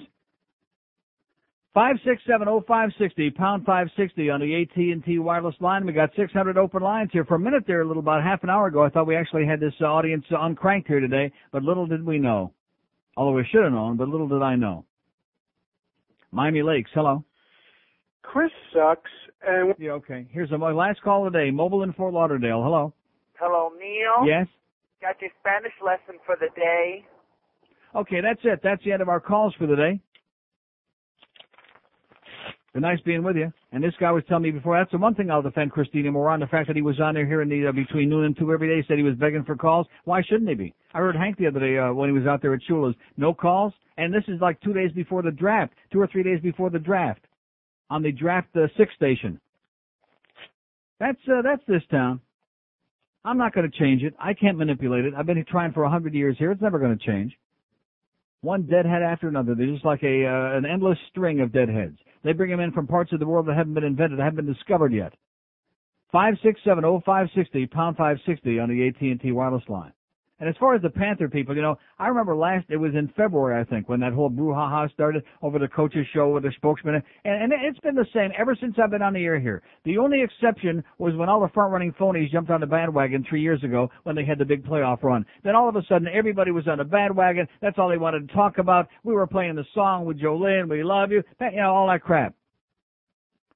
But uh, they, I, I couldn't drum up any conversation about it. Then there's no interest. There is no interest. So what's the point? I mean, Chris Moore leaving is about as much of a piece of news as my little dog dropped a very small one in my front room this morning. Okay, that, that which they're they're on a on a par with each other. That's how much these people care. They don't give a crap. It's not a part of their lives. They have no interest, no comprehension, no understanding, no interest. They're busy shaving each other's balls. Okay, don't you understand? Don't you get it? Uh huh. Here's a mobile in Miramar. Hello. Hey Neil, how you doing? Okay, sir. I wanted to mention about your blood test you were taking. Yes. I had high uh, triglycerides, and um, what happened was they came to my house and did a little blood test for life insurance policy. Uh huh. So it was a little high, and I said, "Let me go get a physical" because I was turning 40 years old. Mm-hmm. Went and did a physical, and they took the test again, and uh, it was up to 800. Jesus Christ. I, I said, wait a minute. So the doctor right away prescribed me some medicine to bring it down. Well, I was in the Keys at the time, so I, when I got back, I said, wait a minute, I don't want to just all of a sudden get on this medicine for no reason. Let's take it the third time and see what's going on. So I did not take the medicine. I went back, took it the third time. It came out as a 90 reading. So it was like a little over 100 or 150, up to 800 down to 90. Yeah. Uh, and she faxes me saying, good job, the medicine is working, you're, you're back in line. I said, wait a minute, I'm not taking the medicine. I waited for this third test to just see. So I went ahead and went to see a cardiologist, and I did the stress test, did everything, and uh, and he just called me the other day, and for the fourth test, he he had me go to Memorial Hospital take the fourth test Yeah. because the other tests were at a, a, a lab, but the results could have been you know bad because Yeah. of the, where it was getting taken. So Yeah. he said he said the fourth tests were fine. So Well, I'm happy for you, sir. I'm glad everything turned out okay, but I have no doubts about the veracity of these test results. I have a homo problem. I have to bring my homo levels down a little bit. One thing to be a homo, that's okay, but too much of a homo is no good. Five six seven oh five sixty pound five sixty on the AT. So what did that guy just say anyway? Were you paying any attention? Delray Beach, hello. Hey Neil. Yes, sir. Hey, I was listening to Manage yesterday after you were done, and All right. exactly. And uh there was some guy that called him Bill. I guess he calls Manage's show quite a bit. Well, that's the Walker. That's Richard. That's not Bill. I heard that. Uh, I went to the post office. I got back in the car, and there's Richard from the uh, A1 Escorts, right, from the uh, male prostitute place. and he was talking to Chinik about uh the about Marlins building the a stadium. stadium. Pay no attention. Pay no. Why they let him on here on this station? This station's got the worst screeners on the other shows on here. They they let all these chronic people on all the time. How could that guy be uh, on this uh, station? And I just wanted to say, with all Richard the Walker. I'm on to you, Richard. Okay. How about using your real name? Okay. While you're not out there walking Biscayne Boulevard for whatever dregs may be left over. Okay, Richard.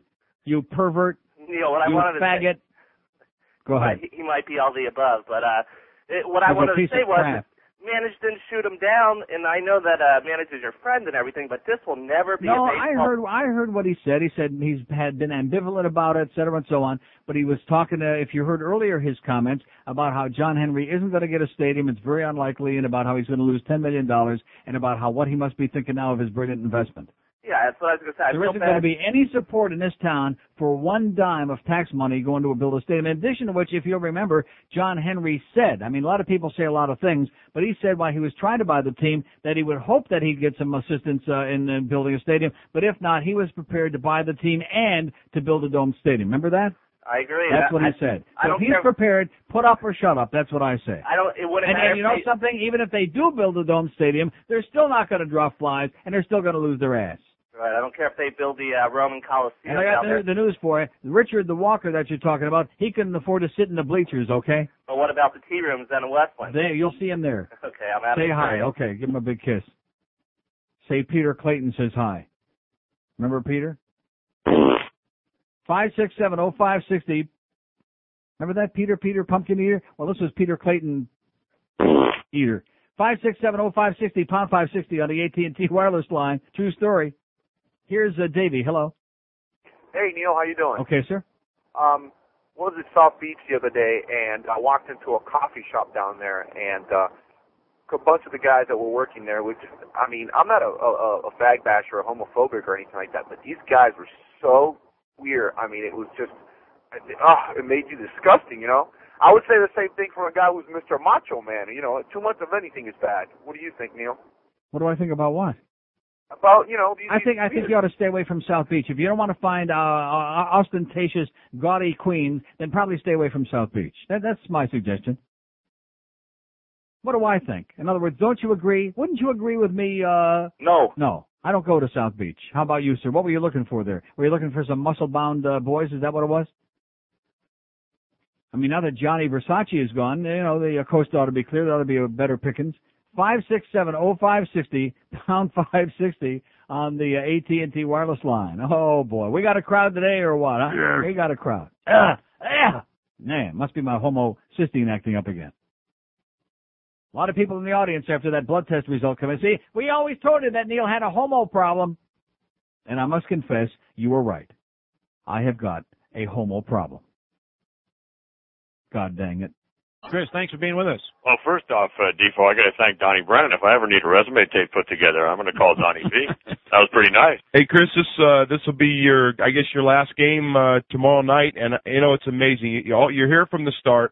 Tomorrow night be your last game, and all that little pud Barry Jackson wants to do is like see who likes you and doesn't like you. That's real nice. I mean, it's just a real good media stuff that he's writing about. Uh, I didn't see it. I, I don't know. You know. Why would you talk to him? He sits and rips you. He's he's you talk about a guy that's ripped you for six years.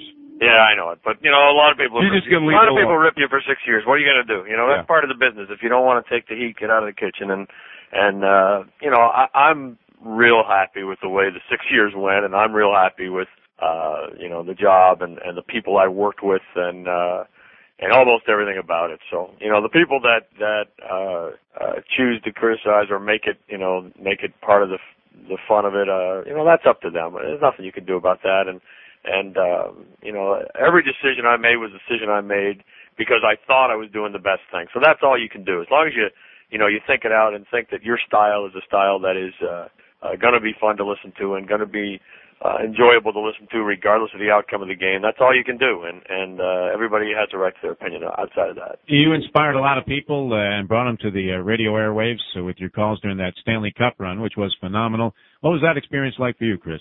Oh, clearly, you know, Defoe, the most fun I had. I mean, uh, You inspired a there's nothing like it. And that building, you know, really was You conducive to good broadcasts. Uh, not not conducive to a lot of other good things, What a but suck but up job because that we were all together and in there tight and.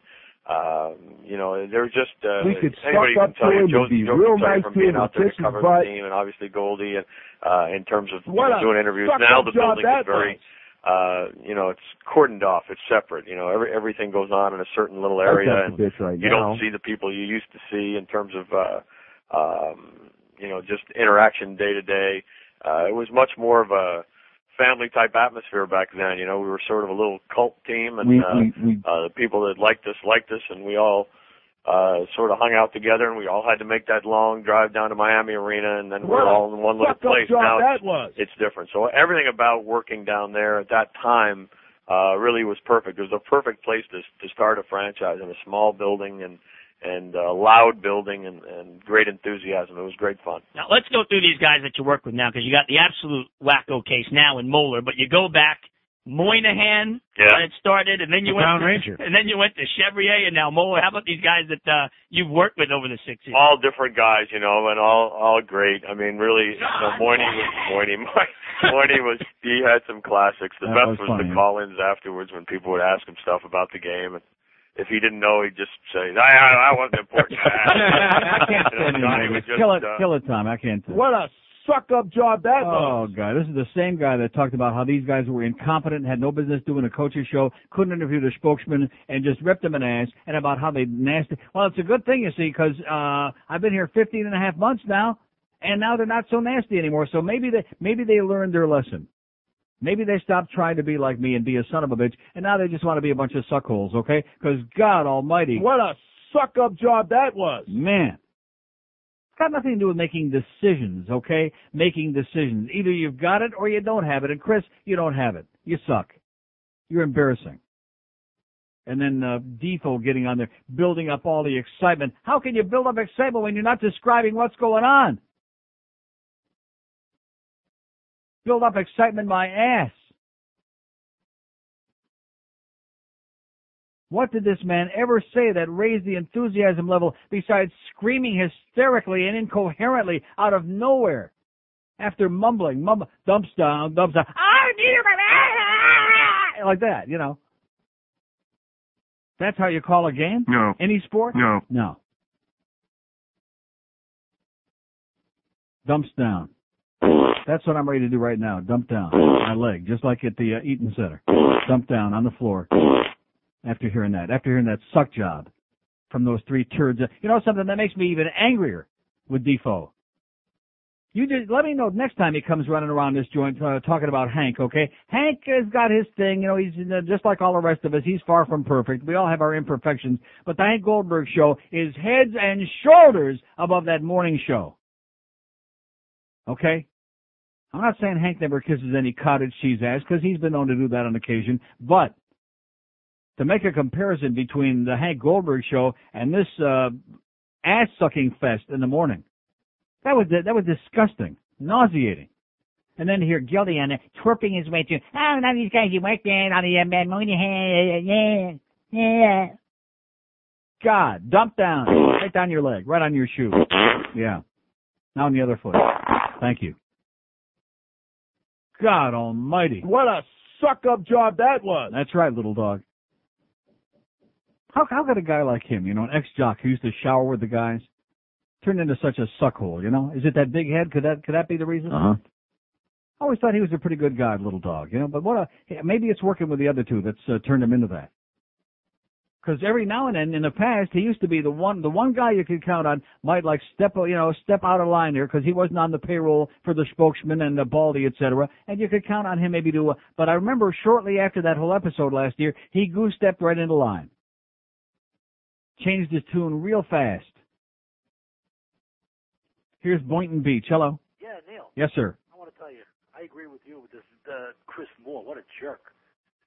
I don't, I don't understand how this guy can get on. And, and not only that, you talk about the first team. I mean, I want to tell you, I tried listening to them once Yeah. for a week.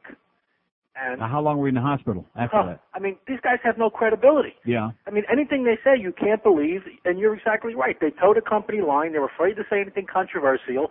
They're afraid to say somebody's not playing, you know, up to what their expectations. I mean, everything is kiss this, kiss that, and then you got Mount Rushmore head. All he wants to do is find out who's getting laid, Right. what That's their right. sex life is all about. That's right. Okay, and it, it's ridiculous. I mean, I, it's to the point. I listen to.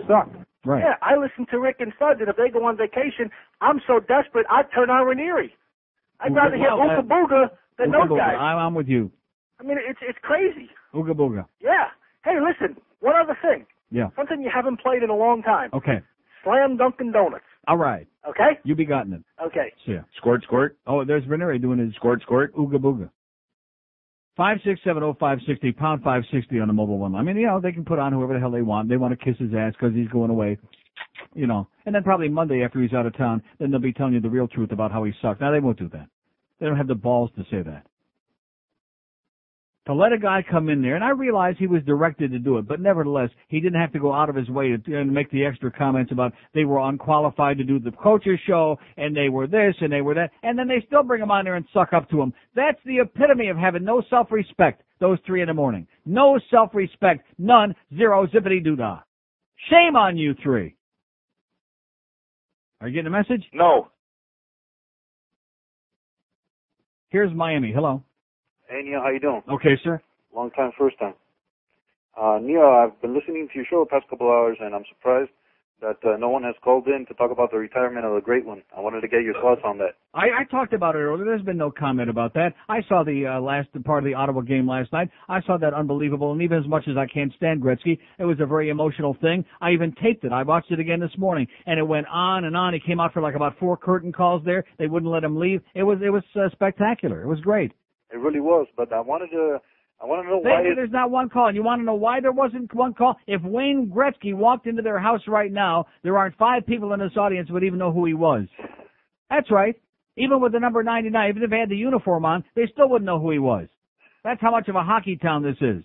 Yeah, you may have a point there, but I want to know why you couldn't stand him. I know you call him needle nose and everything Ah, else. he just always used to kill the Leafs. You know, that's that's the way it is. When players that kill your team, you just uh, develop a dislike for them. Yeah, that's true. Plus, plus, I didn't like the fact that he was such a pussy. You know, he never could take a hit. Every time he'd get hit, he'd put his hand over his helmet. You know, uh, that pansy helmet he wears, and he'd go off to the bench. He, I, I, he was a dirty player, but but he could dish it out, but he never could take a hit. And, and the and most of the teams would stand around and watch him, and they wouldn't hit him. And every time I'd see him playing in a game, like when the, the Rangers would come down here, I'd be screaming, "Hit him! Somebody!" hit-" You know, you know what I'm saying. But there's no question he's one of the four or five greatest uh, who ever played the game.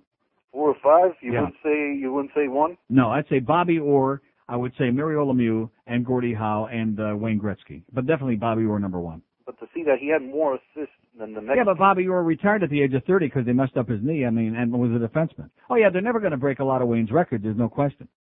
I saw a tribute they had on him on Sports and and I couldn't believe that uh, they actually showed a uh, an image where he dropped his gloves. I, I it was when he played with Edmonton. I couldn't believe it. I had never seen Man, anything well, of that look sort. at it close because you won't see it again. You know what I'm saying? And by the way, ESPN is going nuts starting on Sunday night at nine until Monday at seven o'clock. They're doing 22 hours of tribute to Gretzky, so we get plenty of uh, see plenty of the old uh, clips. Yeah, I got a shameless request. Yes, sir. Uh, that bit you have about the woman obsessing over the big deck. Okay. All right, thanks a lot. And have a great day. Goodbye, Wayne Gretzky. Oh, there you go. Huh, there's another one. So many people are going on. Goodbye, Chris Moran. Oh boy, Booker Bryan will be busy all weekend long. Wondering about what am I going to do? Tom Chauvin's dead. They don't know me. They may not know you, but I sure the first three cuts on this new uh, number 105 on satellite comedy are all uh, got a BB on them, as in Booker Bryan, Bird Brain. You're not going to miss any meals, Booker. Just calm down and uh, stop being so goddamn depressing. Depressing. The Timeline passes off to the top of the key, taken by Julius. He drives. Stop! Oh my! What an electrifying one-handed windmill jam! The doctor is. Hi, this is the doctor. And when I want a fast break from the usual breakfast routine, there's only one place for me. Slam Dunkin' Donuts. Check out the All-Star lineup. They got Darryl Dawkins Chocolate Thunder Donuts, Will Chairman and Finger Rolls, and even Moses Malone One-Handed Jam Filled Donuts. Mm-mm. Hey, Doc, how about a box and one to go? Yeah, baby. And give me a cup of coffee. Small one, medium one, or a larger one. Elijah one. But no Kareem, please. Oh, that's bad. So make your best move to Slam Dunkin' Donuts. We stuff our food in your face.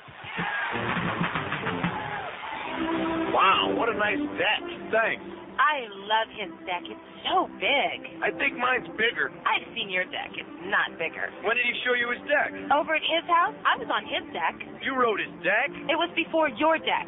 Your deck is thicker. My deck was pretty firm then. You had a rock hard deck. It's softer now. When were you on his deck? One summer, For how long? Did you enjoy it? at the time. But my deck's bigger. What is it with you guys and your decks? How many decks have you been on? On? Does it matter? You just can't get enough deck, can you? Yours is the biggest and the best, okay? How much do you love my deck? Oh, let me kiss it. I'm gonna kiss your deck. Oh, yeah. Kiss my deck, baby. And stroke it. Ah, rub my deck. This is really kinky. What? I've never seen a woman climb on another man's deck and rub his hard deck and stroke his firm deck. Does it turn you on? You never did that to my deck. I love his deck. Ooh, yeah, baby, suck my deck. Mmm, mmm. Ooh, yeah, love my deck, deck sucker. Ouch! Oh, What? splinters! Just swallow. Never! Spit it out! Girls love big, hard decks on a man. Girls don't like tiny, rough decks. Big, thick decks. Available at Dick's Decks. See your yellow pages. 1217 at 560 WQAM. But by the way, I just found out, just somebody faxed me some very interesting information. You want to know why Joe Costello decided to shave his nuts? Had nothing to do with his girlfriend. Joe Costello will be hosting the auto racing show tomorrow and every Saturday, 6 to 7 a.m. on his show. Guess, uh, guess who we heard shaves his nuts? Rumor. Jeff Gordon. How do you like that? Now, it's just a rumor, but talk about monkey see, monkey uh, shave. On freaking believable. Then who was who was the other one? Was there Clarence? Just a trim. Clarence. Uh, No razors. Talk about impressionable people. Heard about the conversation we had here yesterday because Joe Costello shaves his nuts, and then we found out Tommy shaves his, and Carlos shaves his, and this one, and all these guys here in the building shave their nuts. So uh, Clarence, not wanting to be left out, I guess, odd man out, he went home and just uh, kind of gave it a trim. And his nuts too. Don't cut! Don't cut! Don't, don't! Please! Boy! 1218 at 560 WQAM. Here's a mobile in Boynton Beach. Hello. Hello, Neil. Yes, sir. Uh, what is it that you have against black people? Uh huh. Okay. Here's uh, Hollywood. Hello. That fits right in. Hollywood. Yes, Neil. Yes. I wonder if it's feasible to build a hockey goal made out of plastic lucite that you could put neon inside so when the goal went in, the whole frame of the goal would light up. Yeah, there you go. We could use that. And Think it might work? and and have a nice day. Oh boy. Five six seven oh five sixty. We got six hundred open lines for you here. No waiting. Five six seven oh five sixty and pound five sixty on the mobile one line. Were we talking about black people today? No. Not that I can recall until that uh, Jack Ball called a second ago. Maybe you answered your own question, sir. Here's Hollywood. Hello. Neil, Yes, sir. how you doing? Okay. Uh, sad day in the world of hockey. Uh, this Wayne Gretzky thing is kind of No. I'm not sad at all. Why not? I mean, He's it's a big- great. No, no, it's a you big gotta story. understand. I hate him like poison. It's a big story, but it's not sad. I mean, you know, Well, he's going. than- he, he's not going out like a clown like a lot of guys do. Right. He's going out while he still, you know, had a good Sure. year, Sure. and uh, that's the way to do it. Right, but you got to These guys that hang on and hang on like Stan Musial did. I mean, you know, Ted Williams left at the top of the game. Stan Musial hung around way after his welcome was worn out when he was finished. You know. Right, but Wayne Gretzky still has a lot to offer the game and a lot to offer any team that wants to sign him. And you know the the game is going to suffer because now you got guys. You know, you still got But, but you gotta you wonder, got- you gotta understand, just like Mario, I mean, Mario also had the Hodgkin's disease, but a lot of these players don't want to continue because of what the game has become. Clutch and grab, clutch and grab. The great players can't really do what they're capable of doing, and it's really killing the game. And of course, Gary Bettman and all these other guys, they they uh, sit back like they're uh, constipated. They don't get it. And you know, they want they wanted to increase the scoring this year. So instead of getting rid of that stupid toe in the crease rule, which uh, Bryan Murray, by the way, is one of the great proponents of that, they leave it in there. Can you imagine how many more goals we'd have in league this year if they would have gotten rid of that stupid rule? Sure. But uh, you know, the one thing actually is watching ESPN and all the other shows. You're seeing all these uh, highlights of Gretzky in the past, Right. in the past, and they keep showing that one goal where they they knocked the puck off Ellett Skate and Leafs in 1993. Well, I don't want to see it, please. Uh, but you know what they it. don't Can't show? You know what? You know what They they, don't, show him show? spearing Doug Gilmour the Exactly. game. They don't show him, and they don't show. Gilmour getting a five-minute major for doing That's nothing. right, and and he winds up being there in overtime and scoring the winning Sure. goal. That's right. And people Sure. wonder why I hate Wayne Gretzky That because one he was a dirty player, but he couldn't take a hit himself. Yeah, it was sad. That's uh, that's the one thing I don't like about him. But anyway, let me ask you a question. And then he banks in that goal off Dave Ellett's skate there in the uh, last game, enough Right. to make me want to. But but he always did that. He was a Leaf killer, one man uh, wrecking crew. Sure. Let me ask you a question. Where's a good place to watch a game? Uh, now that the Leafs are in the playoffs this year, where can I go watch a good game? That uh, sp- bar over there by Pompano Park. What's it called? Yeah, the uh, uh, anything in Hollywood. huh, in Hollywood. Yeah. Somebody will call in. Okay. I I don't know. Somebody will call. All right. Okay. Somebody will call, eh? Those games will be on the CBC, eh? I mean, Christina Moore won't be doing no playoff hockey, will she? No. No. Five six seven oh five sixty pound five sixty on the mobile one line. I mean, talking talking hockey in South Florida would be like talking about halava at the North Pole. It would be like going to India and talking about uh, arroz con pollo. You know, I mean, what what's the point? What is the point? breaks my heart, tears my kishkis out, but it is never going to change. Unless, of course, maybe they'll bring a radio guy in here who'll really make it exciting and really get people into it, like you know, at a, at a really visceral level, as they say, and like uh, they'll want to know more about it. They'll really they'll really eat, live, and breathe it and sleep it. Here's a mobile in Davie. Hello. Hi, Daniel. How you doing? Okay, sir. Uh, Hollywood Ale House. Uh, uh, what is that? Uh, Oakwood Plaza. Oh, I have no idea. Where's that? It's on uh, it's right off of 95 between Sheridan and Stirling. It spans the entire mile length Okay. of that road. Okay. Well, there he goes. There you go. And uh, to all the hockey fans, all two of them, go Panthers. There's always next year. Yeah, okay. Always next year. Excellent. Uh, whatever that means. Five six seven oh five sixty pound five sixty on the mobile one line. There's always next year, baby. Just like they said last year, there's always next year. And now that was this year, but tomorrow that's all over with. Am I going to be there tomorrow night? No. Whoever I gave the tickets to, enjoy, have a great time, if that's possible. Anybody want my tickets for tomorrow night's game? Oh, I already gave them away. Sorry. Here's a mobile in North Miami. Hello. Hey, Neil. Yes, sir. Uh, listen, I think you're helping these guys on the first team in the morning. You know why? Keep talking about them, and the people that are calling in to complain about them, They're Yeah. the ones that are listening so that they can call in and, and, and talk to you. And I think you're helping them. Stop it. great. No, I'm I, what do you mean stop it? They're costing me bonus every time that the other shows on this station don't do well in the ratings. It costs me bonus money. I'm doing my oh, part. no kidding. Yeah, it's it's part of our bonus. We have a bonus for our own rating, and then there's a secondary bonus for how the overall station does with the, Oh, the so men you want to help them. Huh? Oh, that's good. It's, That's you know, right. I get, That's I- right. There's a method to inadvertently. my madness. Tune that thing in and leave it on. That's right. One more thing. I want to sum up the draft. Yes, sir. Dolphins pick Eric Kumerow. Yeah, or exactly. I, oh, I'm so glad this guy called. I was thinking coming to work the, uh, yesterday morning. They were back on that draft garbage again, of course.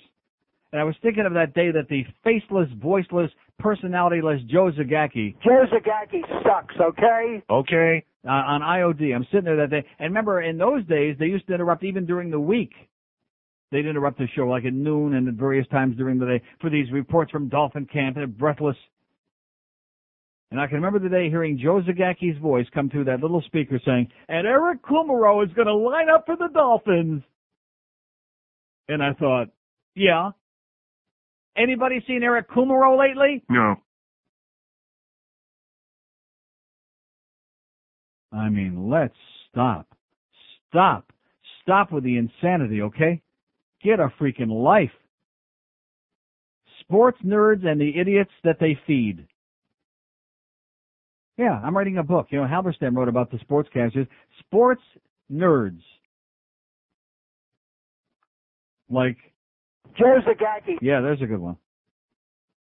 I mean, how you, you ask yourself, you look at him on TV with a face that even a mother could hate like poison, and with, with just a total with that bland, dull sound of his, that 60 cycle tone, and you wonder how can this man be on the air? How is this possible? Here's a man who owes points in the personality column. He's a broadcaster. Is he a No. but see, that makes me a bad guy because I'm not part of this fraternity where they all suck each other's ass, you know. Like them going on, like uh, Christina this morning about how they were all great. John Moynihan. John Moynihan was great.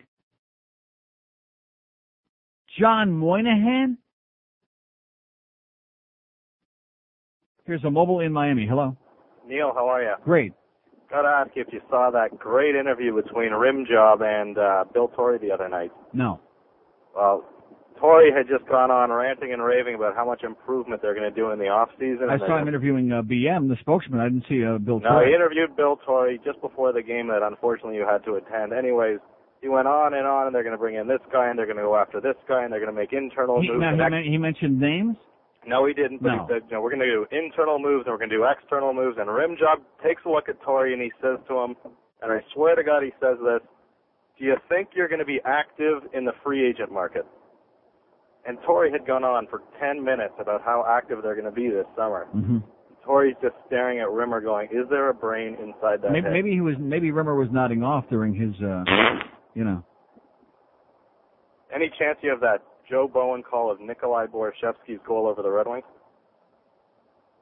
I, I don't. Uh, I never had that. I have uh, Bob Cole's call of that goal, which was very weak, by the way. Well, the Joe Bowen call is the best call he ever made. No, I, I, I well, I, I, can't single one out. I mean, every call he makes is spectacular, which is hard to say.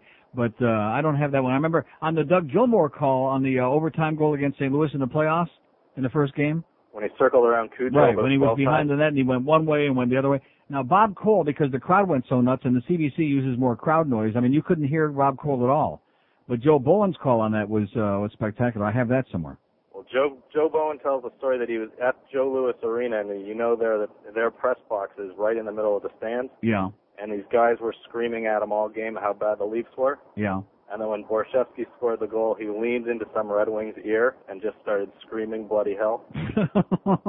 I would definitely try and get that clip. The fan in Toronto plays it all the time. okay, I'll get it. Alrighty. Thanks. That's my good buddy Joe. He's the best, baby. Pripetsev made a good play to follow the play. Now a long shot. Pripetsev knocks it away.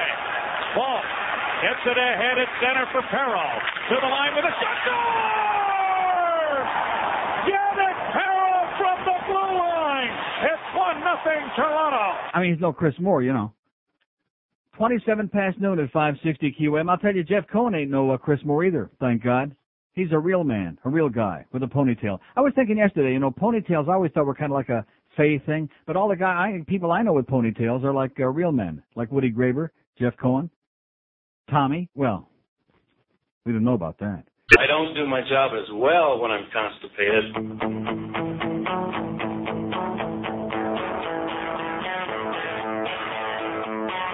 I got a little thing in my pocket. It's my dang-a-lang-a-lang. Can't say what it is on the radio, but it's a long and tank. I found out its power back when I was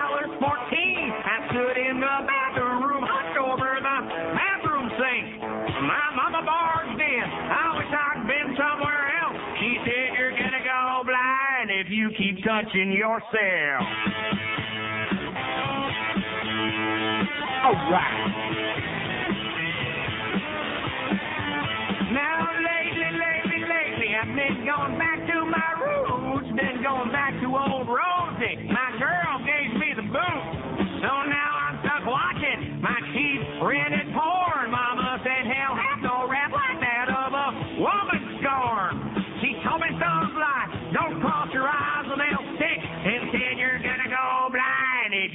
touching yourself.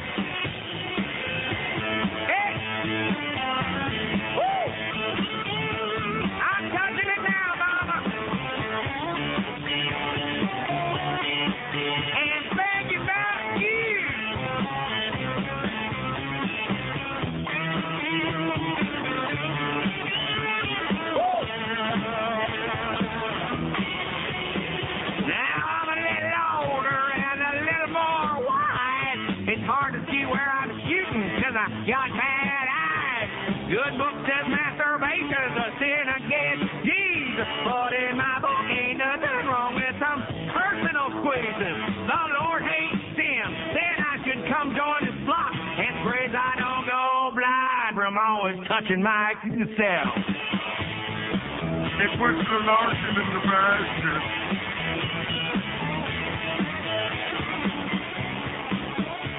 I guess if it goes to church, it probably uh, twelve thirty four at uh, five sixty WQAM. It's a lot cheaper than putting money in there. Five six seven oh five sixty pound five sixty on the mobile one line. Here's a fax from Rick, by the way. Says I did not watch the report on ABC last night, but it sounds familiar. A few months ago, I saw a report also on ABC about the U.S. government's attitude toward marijuana as opposed to the permissive attitude in Europe and Canada. eh? The reporter interviewed our drug czar, uh, drug czar, dung czar, Barry McCaffrey, who stated the only reason people use marijuana is for the effect. The reporter said, when I come home from work, I have a glass or two of scotch because it gives me a buzz and helps me to unwind, yet alcohol is legal. The drug czar responded, if you're drinking scotch in order to get a buzz, then you have a problem. Needless to say, I've never been more proud to be an American. Not, says Rick. That's right. We know that nobody drinks scotch to get a buzz. They drink it because it tastes so good. There you go. Bourbon, that tastes pretty good. Huh? Rye whiskey? That ta- they don't drink it to get no buzz. That tastes good, man. Like Tiger Squirt, squirt. stuff. And that non-alcoholic beer sure does sell, right? Oh, that's good. Not. Five six seven oh five sixty pound five sixty on the mobile line. We got six hundred open lines here. An hour and twenty five minutes before Hank from Dolphin Camp. Come on, let's have some draft talk. Let's talk to some people who will not watch the draft, who will not listen to the draft, and couldn't give a flying crap less about the draft, huh? You think we'll get any of those today? No. No. Here's Miami. Hello. Miami. Neil, Yes, sir. now you listen to me, you bastard. Yeah, huh? Yeah, you listen to me. You bastard. He said, you bastard? Yeah, you bastard. Here's the mobile in Boynton Beach. Hello. Hey, how you doing? Five six seven oh five sixty pound five sixty on a mobile one line. Time to get some music on. We've had a pretty active week here all week. We don't want to overdo it. They don't want to overdo it. I got to work on my homocysteine problem. Here's a mobile in Hollywood. Hello. Hello. Yes, sir. How you doing, Neil? Uh, Eric Kumerow. Know where he's at. Coaching uh, T-ball for Pembroke Lakes. Great, good place for him. Yeah, it is. He's uh, Eric Kumerow is going to line up for the Dolphins. All right. Oh! Let's hear it. That boy, Joe. Oh! He's one of those T-ball Nazis. Run, run, run! Yeah. All right. Hey, could you play? Uh, Nazi. Can you play What If God Smoked Cannabis? Okay.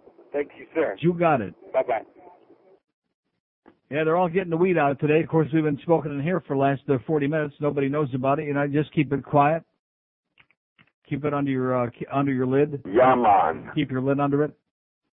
5670560, pound 560 on the mobile one line as we search one more time for anybody with a brain, even with a little piece of a brain, anybody with something to say about anything in the world. Here's the mobile in Miami. Hello? Gilgad, Yes, sir. Amazing you got to work so hard to get a quality call. Quality call. When did that come in? Well, uh, this is true too. Listen, that drug czar last night was so clueless, and uh, They had actually, the drug John, czar, they had the drug czar again?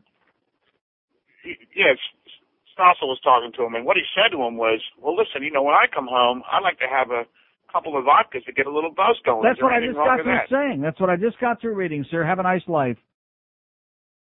Five, six, seven. What, what did I just get through reading off the facts, jackass?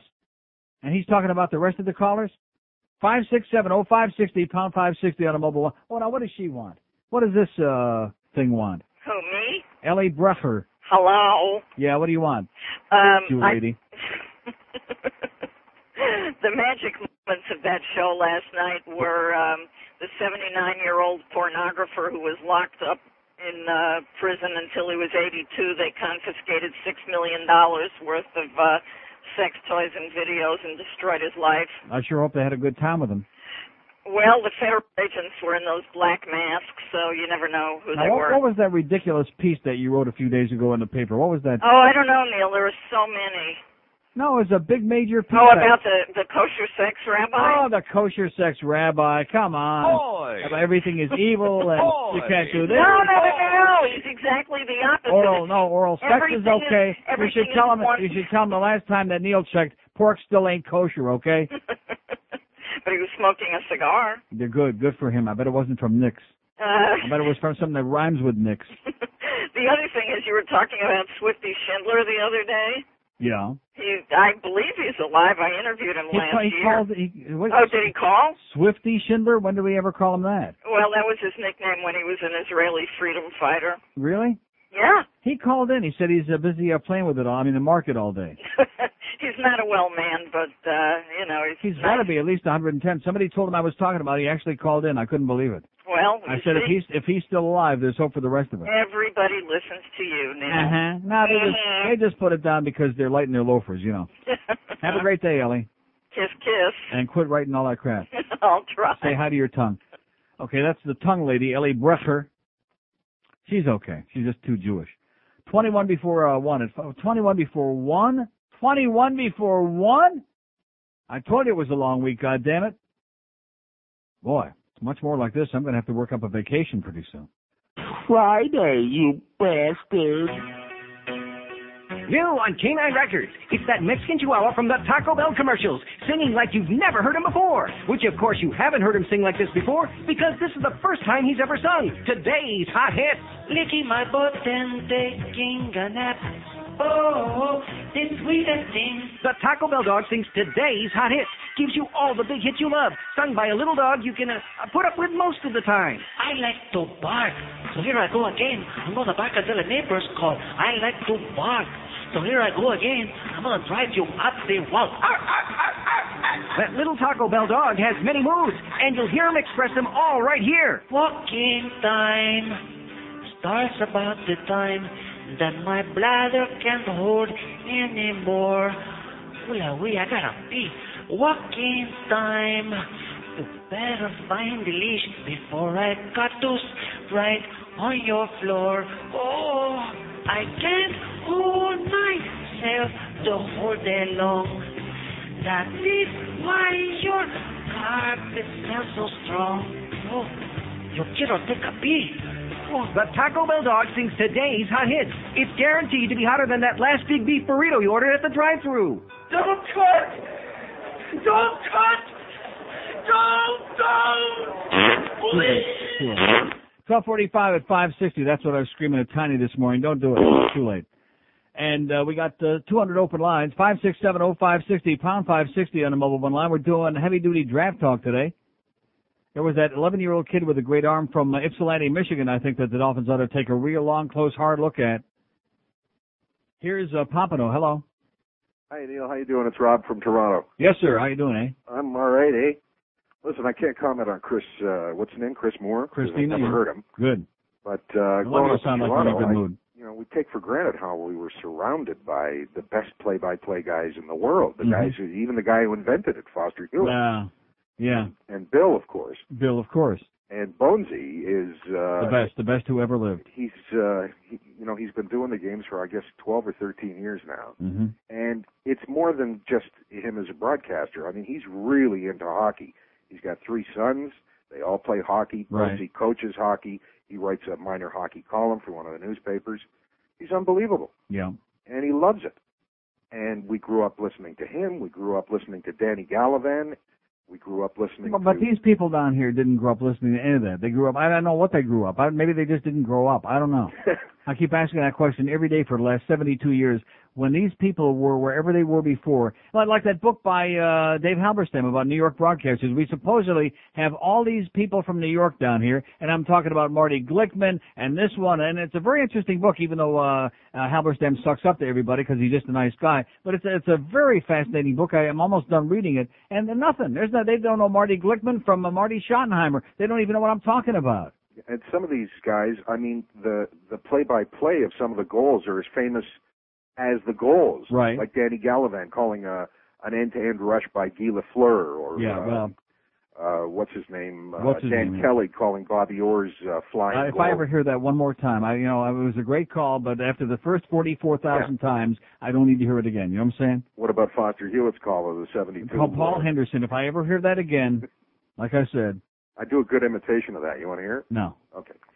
And uh, of course, the Borschevsky goal that one of your other callers. Uh, I never heard the. Joe Bowen call on that. You never heard that? No. Oh, it's unbelievable. I was on the board because I worked at the at the fan at the time. Yeah. And I was on the board that night when he did that. No, I, I have, the only one I got is the Bob Cole uh, call on that goal, and it wasn't very, it wasn't very good. But I, Bob Cole is good. He's not as good as Joe Bowen. Coley is good, but but what, the problem is when he does when the Leafs are playing on the road, he never if the crowd noise isn't going to be sensational, he always tends to call a goal with less, less enthusiasm than he would like if they were playing at home. You know what I'm saying? True enough. And we had uh, the CBC on strike uh, a month or so ago. Right. And Coley and uh, Harry Neale. Yeah, I know they were they were doing the games off TV, and uh, that was bizarre. and the crowd and, noise and, and, the and, you- and the noise. you noticed it too. It was it was not good. It was uh, pretty bad. I know. The, we had crowd noise from the stadium they were in. Well, you can imagine. from the you crowd can imagine, noise from you the can game they were calling. the uh, playoffs coming. Uh, they made the uh, technicians an offer they couldn't refuse. Exactly. Okay, pal. One more question, Yes, Neil. sir. Where do you get your uh, your parody material? Who uh, is there a service that supplies that Yeah, stuff? Bellevue Hospital in New York. Bunch of crazy people.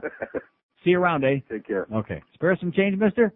Okay, we've got 600 open lines on the board. 5670560, pound 560 on a mobile one line. You see, we got to keep reminding ourselves we're in banana boat country. They don't know what we're talking about here. They haven't got any idea who any of these people are and couldn't care less, and they're proud of it, by the way. I see Joe Costello just brought in some lunch in between the shavings. Yeah, in fact, he was uh, he was on his hands and knees out in the hallway. You know, they redid the building up here on the third floor, and evidently the uh, carpenters left some shavings on the floor. Any and all shavings, Joe's into them big time. And by the way, Joe, I hate to break the news to you, Jeff Gordon doesn't shave his nuts. Oh, he does?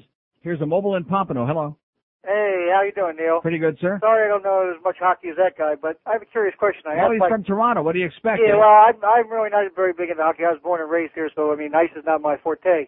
But uh, I asked a couple of my hockey, so-called knowledgeable hockey buddies, and I was watching a game for the first time, really concentrating the other night, and I noticed the guy, there's a guy standing next to the head coach with like an earpiece on or a headset. Who the Mhm. heck's he talking to? He's ordering a Domino's. Uh, seriously, I mean, who, is he talking to He's talking to upstairs? the people upstairs in the uh, in the box. In the create a play, or Huh? To create create a play, or whatever they're more talking about to to uh, you know uh, see what's going on and uh, who's been naughty and nice and what's going on like they do in all sports now. You know, it's part of the uh, modernization of all sports. They all have the big headset on and they're talking to some uh, goofball up in the uh, Right, but but it's not like with football they can take 30 seconds to create a play. Are they creating? Uh, are they saying like They're who's on the they're ice? they're drawing stuff. They do that like during timeouts in between periods. But uh, you know, a play is a play. You practice all week long, and uh, good luck to you. Five six seven oh five sixty pound five sixty. You put on your left wing lock and you stick it in your uh, Rectum. and you have a good life. Okay. Five six seven oh five sixty pound five sixty on the mobile one line. We're looking for people who aren't going to listen to or watch the draft. If we can find four or five of those, I feel we'll accomplish something. Will I watch the draft? No. Will I be listening to it? No. Will I be here this weekend? No. Yes, I will. Yes, I will. Uh-huh. Not going anywhere. I'll be here in town, but I'll make a point. I'm going to avoid anything having to do with the draft assiduously, whatever that means. I'm going to be working on my homocysteine problem assiduously too. See, everybody talks about triglycerides, cholesterol. We're finally starting to learn a little bit about that. But most of these people don't know from homocysteine and you know, I, I just bought this book by accident, eh? You got to take it into your own hands and your life too, your health. I'm telling you that right now. Believe me, it's the most important thing I can tell you. If you're going to wait for a doctor to tell you, and I said to my good close friend Dr. Mark when we do these blood tests again, one of the most important, if not the most important thing, is let's check that homocysteine level, which I've never had checked before. And sure enough, there's a problem. I looked at it and went, Oy. 15.4. Are you uh, crapping me? Bad. But luckily, I got the book here in my hand, uh, Dr. McCully's book, and now I know what the hell it is all about and what to do about it. People are dying out there because they don't have any clue what it's all about because everybody is exploiting them for fun and profit. All the quack diets, all the low fat this and low fat that, all those pills that are supposed to make you healthy and thin overnight that just don't work that you might as well flush down the toilet along with the money you paid to buy them. Here's a mobile in Hallandale. Hello. What's going on, Neil? Yes, sir. Neil, I gotta I gotta tell you something, bro. I shave. All right? Yeah. But you know, initially the Well, first how time does I your boyfriend like it? No no no no no. See, I was gonna tell you. See, it's for work. work. guys don't shave their nuts. No, it's for work, man.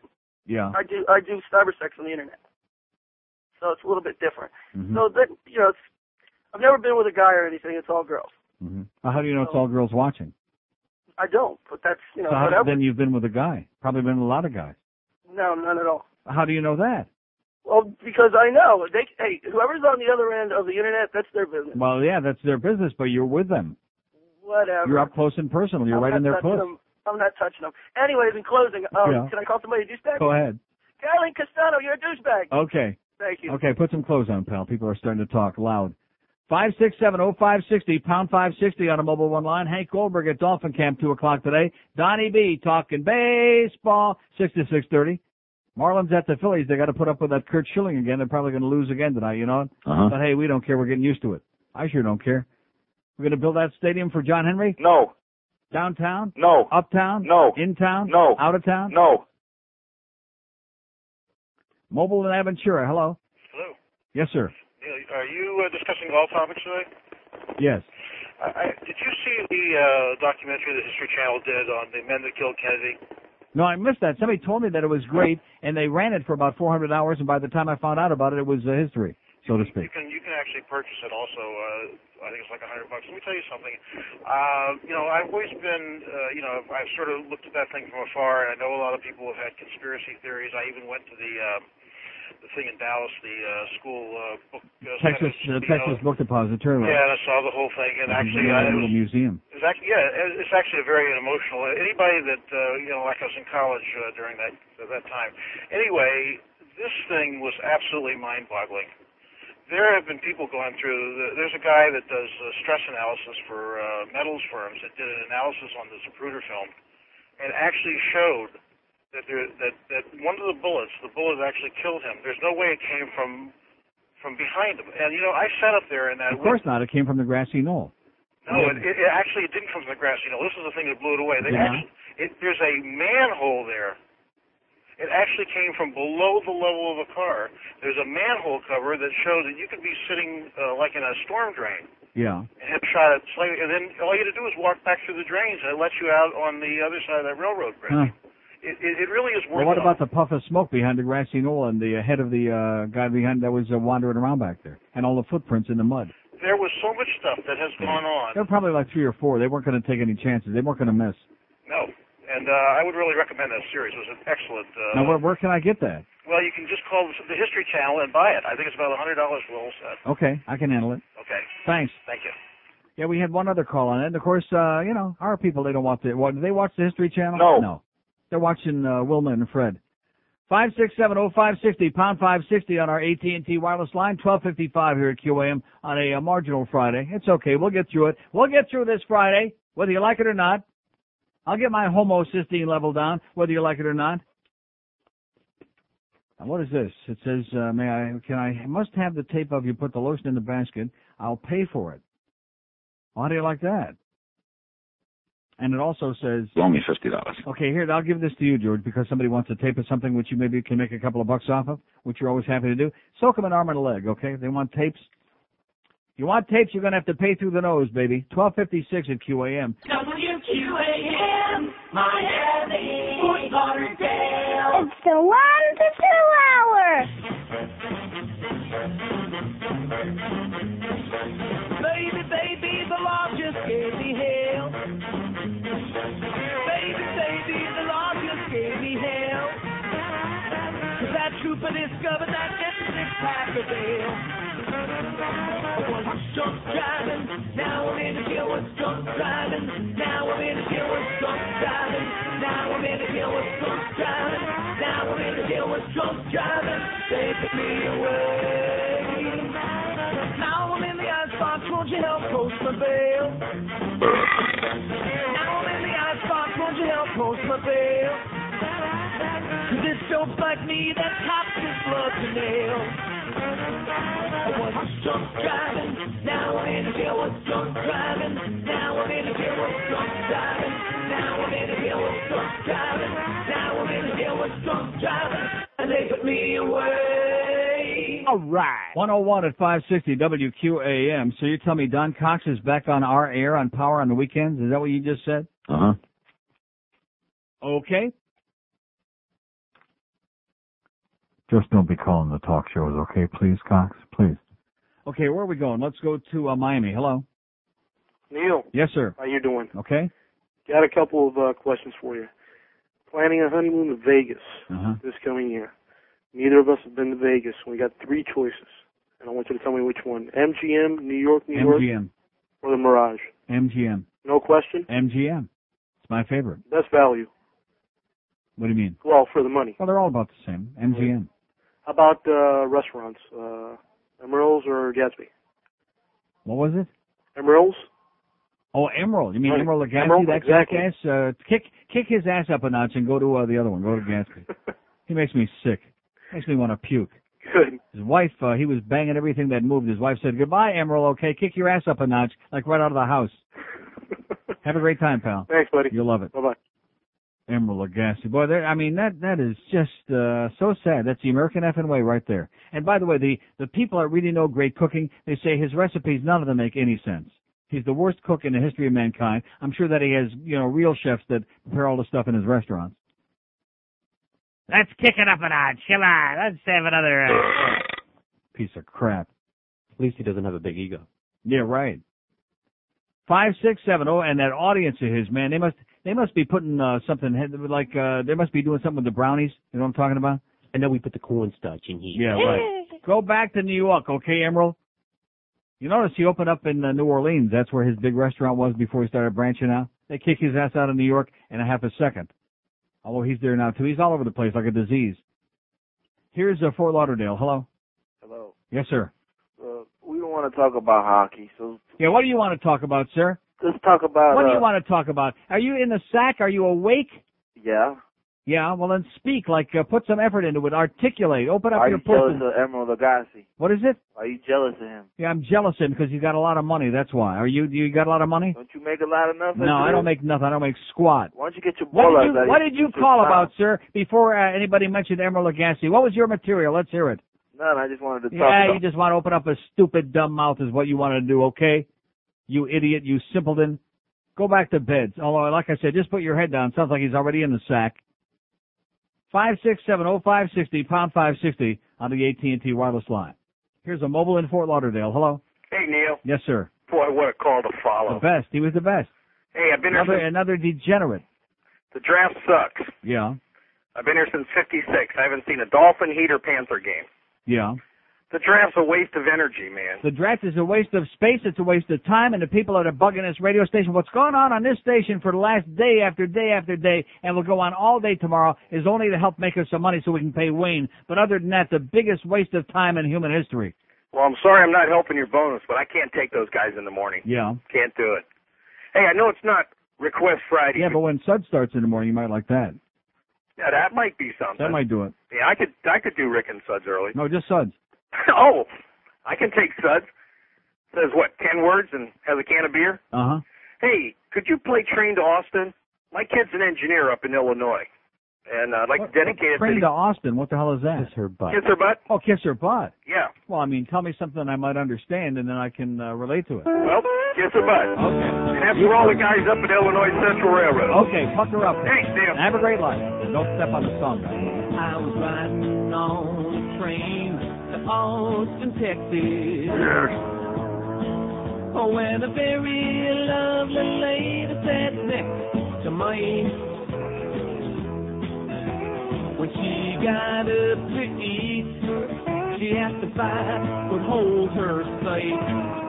I was more than happy to. And now there's more I'd like to do. I wanna kiss her butt. Rectum. She won't let me. Yeah. I wanna whisper sweet nothings in her ear. Alright. I wanna hold her behind closed doors and more. I wanna kiss her, but she won't let me. She returned, she said she was an actress. She showed me an album of pictures of her opening, which she'd been sitting on. She seemed as sweet as she could be, but I could clearly see she was the kind of girl who stole men's hearts and wrecked them. Rectum. I wanna kiss her, but she won't let me. I wanna whisper sweet nothings in her ear. Just lick 'em. I wanna hold her behind closed doors and more. Who the hell are you? I wanna kiss her, but she won't let me. Well, I'll never forget the train ride down to Austin. We shared a seat and we shared our tales. But as my heart tries to leave her behind, regrets are all I find. Cause I'd hope I'd get that girl in the end. Increíble. I wanna kiss her, but oh, she won't let me. I wanna whisper sweet nothings in her ear. I wanna hold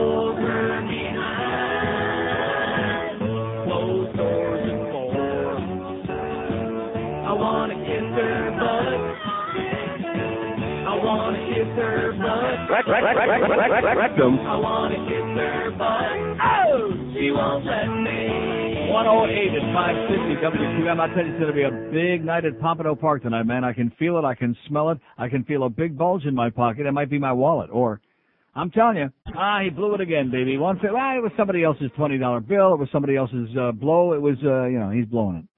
Somebody else's 50 bucks. Only fifty dollars. 115 at 560 WQAM. We got an open line to nowhere. How do you like that? We got a bunch of calls in there. Let's take a picture of it and just go home.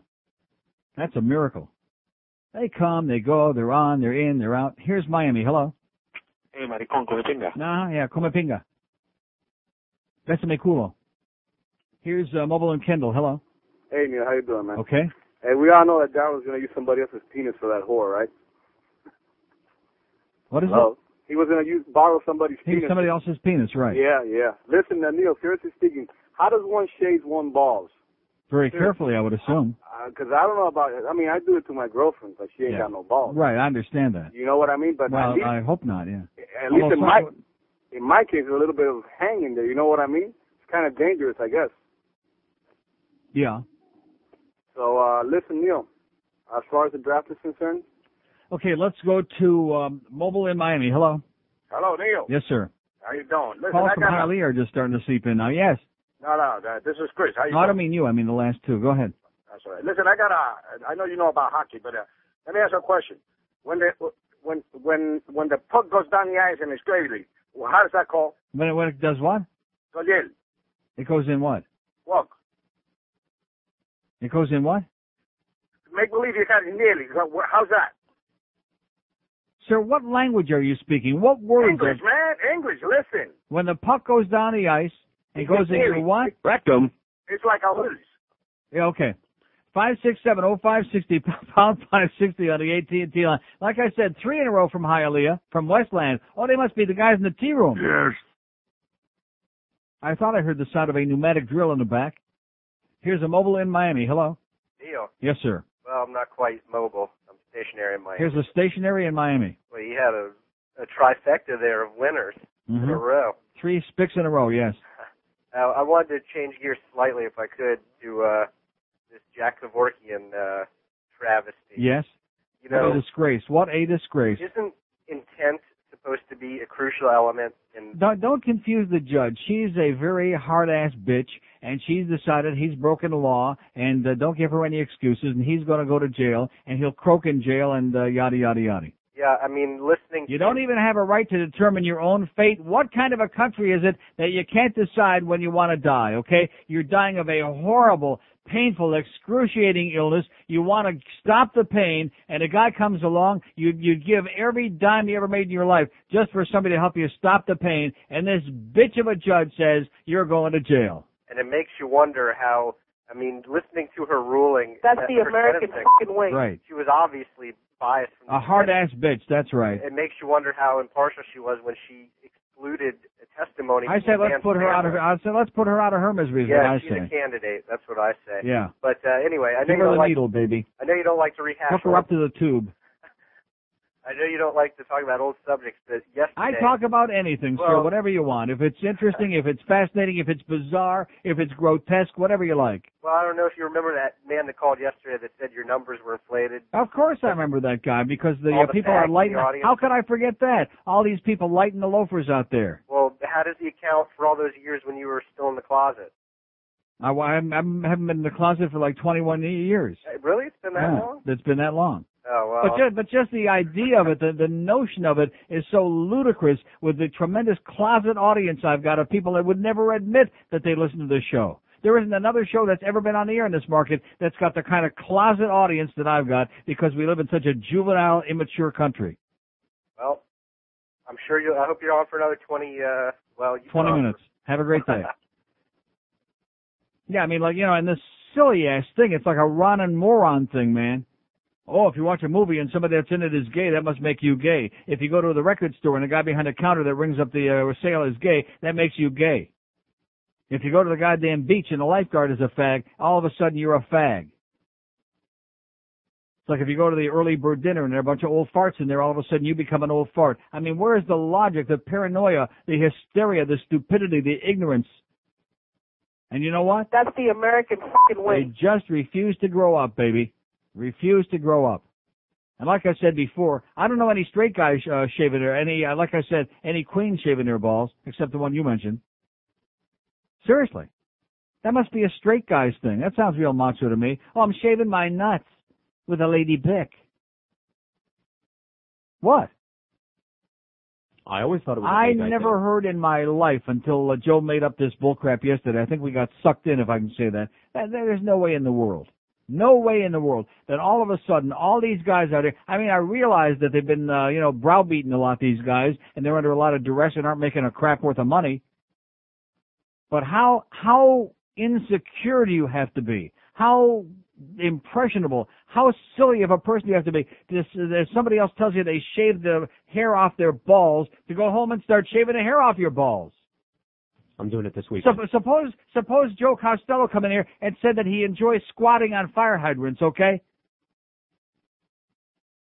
Suppose he's like into that uh that water business, you know. I don't want to get too graphic here. Maybe he like uh unhooks the hose there on the uh, fire hydrant, you know what I'm saying?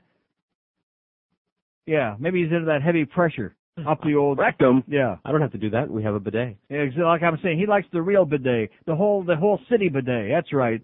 Squirt, squirt. Big time, big time squirt. I can just see all these other guys out there with a goddamn uh, monkey wrench, monkeying around out there in a corner with a uh, goddamn fire hydrants, trying to shoot fifty thousand uh, pounds of water up there. Rectum. Oh wow, that was really uh something. We got millions and millions and millions of sheep making all those baaing sounds. They're ba- you can hear it. Bleating, baaing sound. Now we know why some of the sheep are making those sounds. That's probably over in Fort Myers.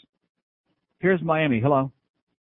Hello, Neil. Yes, sir. Yeah, uh, I'm not. I would, I would never be ashamed to admit uh, to listen to your to your radio show, but it seems like you're afraid to admit that you like the draft because several years ago I saw you at the draft signing autographs. No, you did not. I've never been at the draft. Yes, I have an autograph picture of you at Joe Robbie Stadium. Well, if I was at the draft, it was a station thing that I had to do. It's not because I like the draft. And if I was there signing autographs, how could I pay any attention to the draft? I hate the draft. Well, it seems like Let me say it again, sir. I hate the draft. You're a don't you hypocrite. You're an asshole, okay? But you're still listening, and thank you so much for listening to that hypocrite on the radio and sucking around for an autograph, you jackass. Hate the draft. You have to be daft to care about the draft. And you know the day he's talking about? I know exactly the day. It was the day that we were out there with Randy, and we had to go out there because they were bringing the uh, crew in there to do the, uh, the those TV spots, those awful spots, and nobody ever told me we were going to be on. Remember that? And I said, to lose the accent, honey, that's the reason we were out there, is because we were shooting promotional TV spots for uh, IOD. That's the reason we were there, sir. I hate to break the news to you. And I said it on IOD, and I'll say it on this station, the draft is a waste of time, but let's only pray that Eric Kumerow can uh, line up for the Dolphins again someday. Joe Zagacki sucks. Amen. Just get hysterical and chew me out and give me a bunch of crap. Oh, I can't handle it. Can I? Can I handle it? Yes. Yeah, just give me the check, okay? Loser, loser, loser, loser. Here's Miami Beach. Hello. Hey, Neil. Yes, sir. Um, I didn't want to talk about the draft, but since that's what you're talking about, uh, not, who the hell says I'm talking about the oh, no, no, just that last call. Let's talk about what you want to talk about. See, you're another one of these guys. You're on hold. you called for a reason. no, Let's yeah, talk about your thing and not this last jackass. Maricón. Yeah, see? Like I said, no material. Another spick. Your people, baby. That's all their material. Maricon, maricon, maricon, culo, culo, culo, pinga, pinga, pinga, pinga. That's it. Welcome to South Florida, folks. Three words. That's all you need to know. And all of a sudden, you're right in there, baby. You're right in with the in crowd.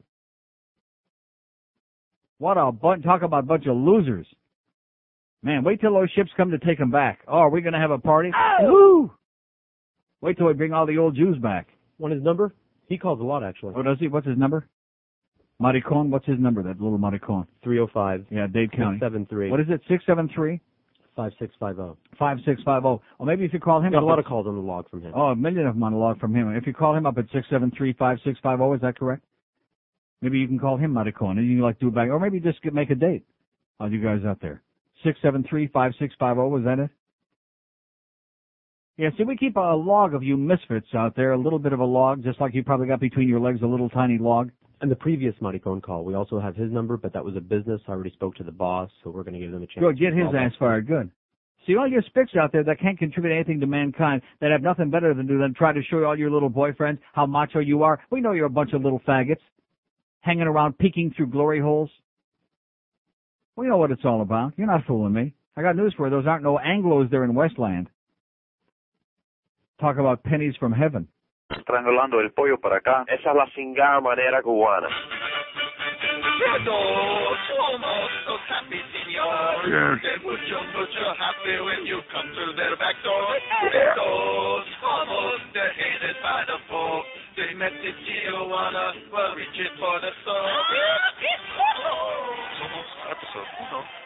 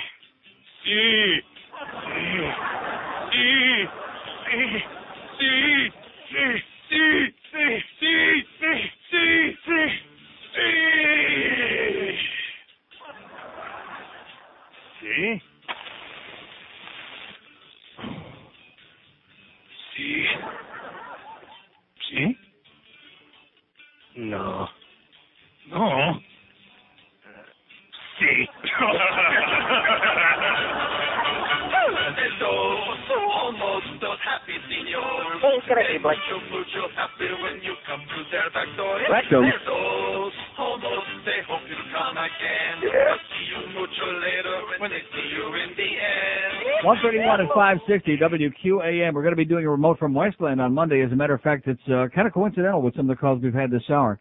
It's going to be coming out day for all you uh, fag Julios out there. Ought to have a hell of a crowd for that. Here's a mobile in Fort Lauderdale. Bring your own drill. Fort Lauderdale. Neil, Yes, sir. I got to tell you, you put up with a lot there. You're paying for their ineptness in the morning. Those guys, to compare them to the Three Stooges, is like comparing Secretariat to a plow horse. Yeah.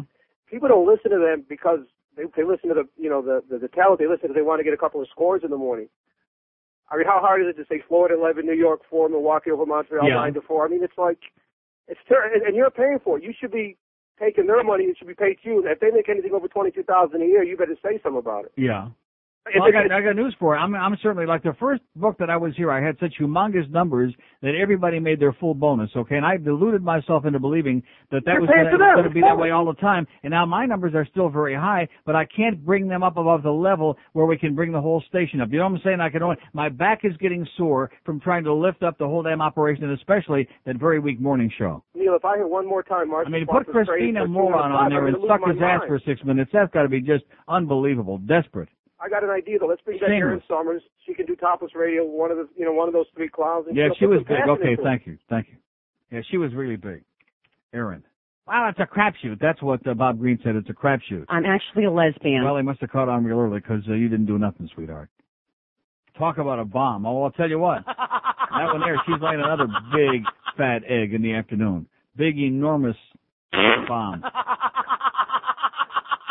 Yeah, when I think back of all the great talent that's come through this town in the 23 years I've been here, oh boy. Been just like a just like a non-stop, like a like a revolving tour of unbelievable talent. Here's Miami. Hello. Hey Neil, Yes, sir. the talent that should be together is Defo and Mad Dog. I know that's probably not possible, I guess, because he has a job or whatever. D- uh, Mad Dog has a job during the day or Yeah, whatever. I right. don't know. I said yesterday they ought to open up a blank check and give it to a Mad Dog. Exactly. Um, the other thing was when you do that signing, have you ever seen those uh, bumper stickers that a lot of old Cubans have? It says "No Castro, no problem." Yeah. Well, since they're all kind of closet queens anyway, you could have like something that says "No vagina, no problem." okay. We're, Um, we're working on it. Okay. I'll put Sam on it this weekend Good. and the assignment too. That too. All right, Neil. Um. Uh. Have a great day. Five six seven oh five sixty. So like somebody pulled a plug there, or maybe somebody was uh, looking over his shoulder at it. Five six seven oh five sixty pound five sixty on the AT and T wireless line. Here's a mobile in Boca. Hello. Hello? Yes, sir. Yeah, let me ask you something. I heard that. Uh, How, now wait, wait a minute. What kind of what kind of a phone is this? A crappy one. The worst. Yeah, that promo you've been playing with Tanner. What is it? That promo you've been playing. Yeah. When's he coming back? Tanner's coming back. Get a new phone, pal. I'll talk to you someday. Tanner's coming back. Tanner in the morning. What? Five six seven oh five sixty. Tanner and Suds. What's wrong with that? Huh?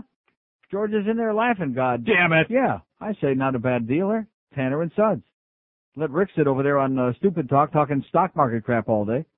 There's nobody want nobody with a sense of humor wants to hear somebody talking about the goddamn stock market. Oh, the Dow's down seven points, by the way. How's the Nasdaq doing, huh? Oh, down 15. See all those arrows going down, going down, going. Down. I don't like. I like up, up, up, up. Come on, up, up. At least till the last three minutes, uh, last three months of the year when the Y2K panic sets in. After those two movies come out this summer, and everybody starts screaming and carrying on like a bunch of banshees, and starts hoarding all their uh, groceries. You think it's bad when we get a hurricane warning of 50,000 miles away. When Bar- Bryan Norcross starts hyperventilating, wait till you see when these Y2K movies come out and the year starts moving along toward the end of the millennium, baby. They're going to be hoarding everything. They're going to be hoarding toilet paper. In fact, uh, they're going to be having to go see that Madonna broad there at the, uh, you know, at the convenience store. The one that's snapping the gum there. Still short. Seriously, that that spot. I, I I could sit home. Forget about all the shows that are on TV. I could just sit home and watch that over and over and over again. I'm go- I'm going to tape that. I sure hope they're still running that. I'm going to get the audio from that and just play it over and over again. With the organ, the dramatic organ music, you know, they're making the decision. They're looking at the six pack of Bud Light and the toilet paper. And they finally decide, you see the Bud Light is rolling down the conveyor belt because they just have enough money for that. And then that Gilbert, that skinny Gilbert like uh, punk there, that retard. Paper or plastic? Paper. Hey guys, need a receipt? And they just whip that thing out of her hand and the receipt too. Here's Miramar. Hello. Yes. Yes, sir. Neil, hi, uh, long time listener. great. I have some news, uh, uh, some breaking news. Okay. I, I work for a national chain of labs, and maybe even your test was done there. Uh, I'll tell you where my test was done. Where? LabCorp in Tampa. Oh, they suck. Oh, they suck? Yeah. I work for the for the competition, and uh, it turns out that a that a phlebotomist is a person that uh, draws blood from you. Uh, Say, say it again. A phlebotomist. It's a person that draws blood from you from your from your vein from your arm. Yeah. I don't know what this guy's talking about, but obviously not something we can put on the air, like something slanderous. I have no idea what you're talking about. Okay, we have an open line in uh, somewhere, 5670560, pound 560 on the AT&T wireless line. Maniac. Like I'm going to put that on the air. Here's uh, Hollywood. Hello. Hi, Neil. My name's Mitch. Bald spot. 5670560, pound 560 on the AT&T wireless line. All I can say is, Oh! to that. 23 before 2 at 560 WQAM. All these guys out there, no wonder we don't get the calls. They're too busy with the razor in their hand. They're listening. They just can't put the razor down. They're shaving it. And they're nuts too.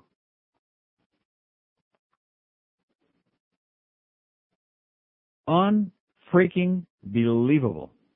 This is G. Gordon Liddy, and they don't come any worse than Neil Rogers. I'm just a standing in the back room, watching porno videos, singing my way all around the room, looking for a glory hole. Somebody's in the booth next to me.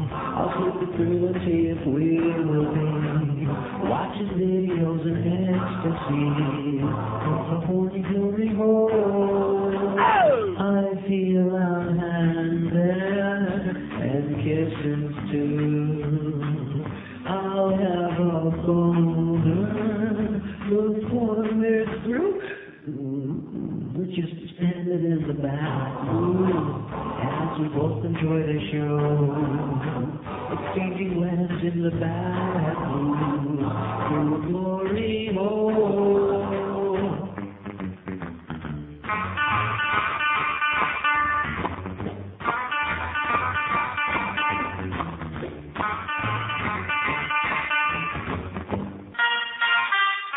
I have my tokens in case my time runs low. And I'll stand here stoking the glory oh, hole. I hope it's nobody I know. As I turn my head to better see, I hope he knows enough to brush his teeth. But then again, I didn't feel any teeth. So how the hell would I know? I'm just a rocket at the bottom through a little horny, horny glory hole. 143 at 560 WQAM. We'll be doing our show live from uh, J.C. Penney's in Westland, right outside the uh, number three tea room there on uh, Monday. So everybody come on by and uh, take a peek. Here's Hollywood. Hello. Hello, Neil. Yes, sir. I don't hang up. I want to ask a question. What, what, what does that mean? Don't hang up. What, what you always hang mean? up on people. You never give them a I I hang up on people if they want if they don't want to have a conversation. All right, you want to have a conversation? Were you ever molested as You a you child? have a conversation? Were you ever molested as a child? No, I was not. You sure? Positive. I'm sure there's a higher percentage of homosexuals that got their start when they were a kid. No, no, they were not. Yes, there was. Not any more than in fact. I'll guarantee you right now, there's a hell of a lot more heterosexuals that were molested as children than homosexuals. Not even close. out okay. So what happened to you? Nothing happened to me. What happened to you? Did somebody? Did Why do somebody? you did like somebody? anal Did somebody? Did somebody Why do spray? you like sir, anal did sex? somebody spray paint? I don't like anal sex. I don't do anal sex. Do you? Oh, Do you do what- anal how do you, sex? Why do you, how, how can you call yourself? Sir, do you do anal sex? I, I hate anal sex. Yeah. I, I, What? A taking or giving? Anyway, Taking or giving? I don't try to give. Now, what happened? Did somebody spray paint you when you were born? You're true. Did though. somebody I'm saying- spray paint you? So you don't want to have a conversation. You're just a dumb uh, spook, is what you are. Isn't that what he is? A dumb spook. Pathetic. See, one thing about the minorities in this town, do we have any minorities who can call this show and have an intelligent conversation? No. No, no matter which minority you're talking about. How many Yugoslavians have called since this war broke out? Any? No. No. No matter which minority you want to pick on, they're all the same in this town. Bozos. There must be something wrong. Why are you listening to this show, sir? It, mu- it's going to make you into a homo. Don't you understand? You keep listening to this show. Probably the next time you step outside, somebody's going to molest you, and with somebody with a magic wand, somebody with a pink dress, some guy with a magic wand, he'll go poof, and you'll become a homo, a flamer. You'll start listening to Liza Minnelli records, okay? and watching old Joan Crawford movies. Here's Oakland Park. Hello. Neil, Yes, Marty sir. Cohen. Okay. Um, I have a new song for Wayne Huizenga, Chris Moore, and the organization. Yes. Wah, wah, wah, wah. And I near my balls. Here's uh, St. Petersburg. Hello. Hey, Neil. Yes, sir. Long. Hello, Neil. Long time, man. Uh-huh. It's been about six years since I've talked to you. Uh, miss you up here in these in these parts. Let No, me I don't. I don't want to hear about those parts. Let me Those ask you a quick suck, question. Okay, that that part of the state is just to the end of the world. You're right. Uh, question for you though: Is is uh, Cockaloon? Is she still around? Yes. She is. Does Uh-huh. she call you? Yes. Okay. Well, I'm catching you on uh, NeilRogers.com. So Right. one and one last thing: the uh, the Cockaloon. All right. The only difference between Don't take any bullshit from him. Yeah. oh man, the only difference between the uh, Blobster and the Titanic is taking a. Okay, great. We don't want to hear about the blobster. I keep trying to tell you that, sir. That's why I don't like talking to people from that area over there. We don't care about the red blobster. You know what I'm saying? Uh-huh. Yes. Stop. Stop. Stop. Stop. In the name of Pete. In the name of Blob. Nobody here cares. Nobody here knows who that is. And if they did, they still don't care. Stop. And you wonder why that SUN experiment went over so big, huh? God. Forget about him. He's a broadcaster like my miniature pinscher is a goddamn brain surgeon, which 4.30 this afternoon, by the way, he's going to be operating in Mount Sinai. Here's Fort Lauderdale. Hello. Good afternoon, Neil. Yes, sir. I wanted to ask you about O.J. Simpson. Do you think that's all publicity, or do you think there's really any valid truth to that? About what? That story the other day? Yeah, exactly. Well, I don't know, but evidently the media must have thought it was a publicity stunt because it got about five words and was buried at the bottom of the page. And I wa- I was thinking that last night. Isn't it great that the media didn't get sucked into that? Yeah, the police must have taken ten hours to get there too, Uh huh. and then they probably asked where the body was. Right, exactly. Anyways, it's crunch time. Hopefully, our Maple Leafs will do well in the playoffs. And God bless you, Neil. Oh, and have have a great life. He didn't say it's crunch time, did he? Yes. Oh no, he didn't really say that. Five six seven oh five sixty pound five sixty on the AT and T wireless line. He couldn't have said that. Here's a mobile in Delray Beach. Hello. Neil, Yes, sir. what do you say, man? What it is, sir? Come on, let's go. We're short on time. Let's hear your No, good sorry stuff. Sorry about that. 25 year old white guy. I guess I'm a minority. I mean, on 836. And um, my oldest brother is a homosexual. He's been out of the closet about uh, 15 years. And when I hang around with him and his girlfriend, I don't feel like I'm gonna get nuts. You know what I'm saying? So Get I don't. nuts. Think, Uh-huh. I mean, I'm well, a if you straight. do, if you do, be sure and shave them.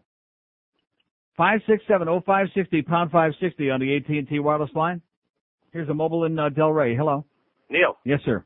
yeah, you, you're talking about the TV commercial, that Bud Light commercial. I love it. They have another one out that makes that one look lame. I don't know if you've seen it. It's a guy on a beach and he walks up to a bar because he's all looks very hot and thirsty. Yeah. And there's a sign that says "Must have shirt." He's got no shirt on. Next thing you see him walking in the bar and everybody's gasping because he's got his bathing suit on as his shirt. And at one point he drops a he, he drops his chain. Yeah. And he's as he bends over, an Oriental fellow jumps up and takes a picture while the rest of the crowd goes, you know, like Rectum. Exactly. Beauty. I'll have to. It's see during that. it's during the sports. It's, it's typically during basketball games I see it, but I, it's hysterical. I don't watch no basketball. I'll have to uh, check it out. Okay, bye. Thanks. Still short. Nah, still short. Five six seven oh five sixty pound five sixty on the AT and T wireless line.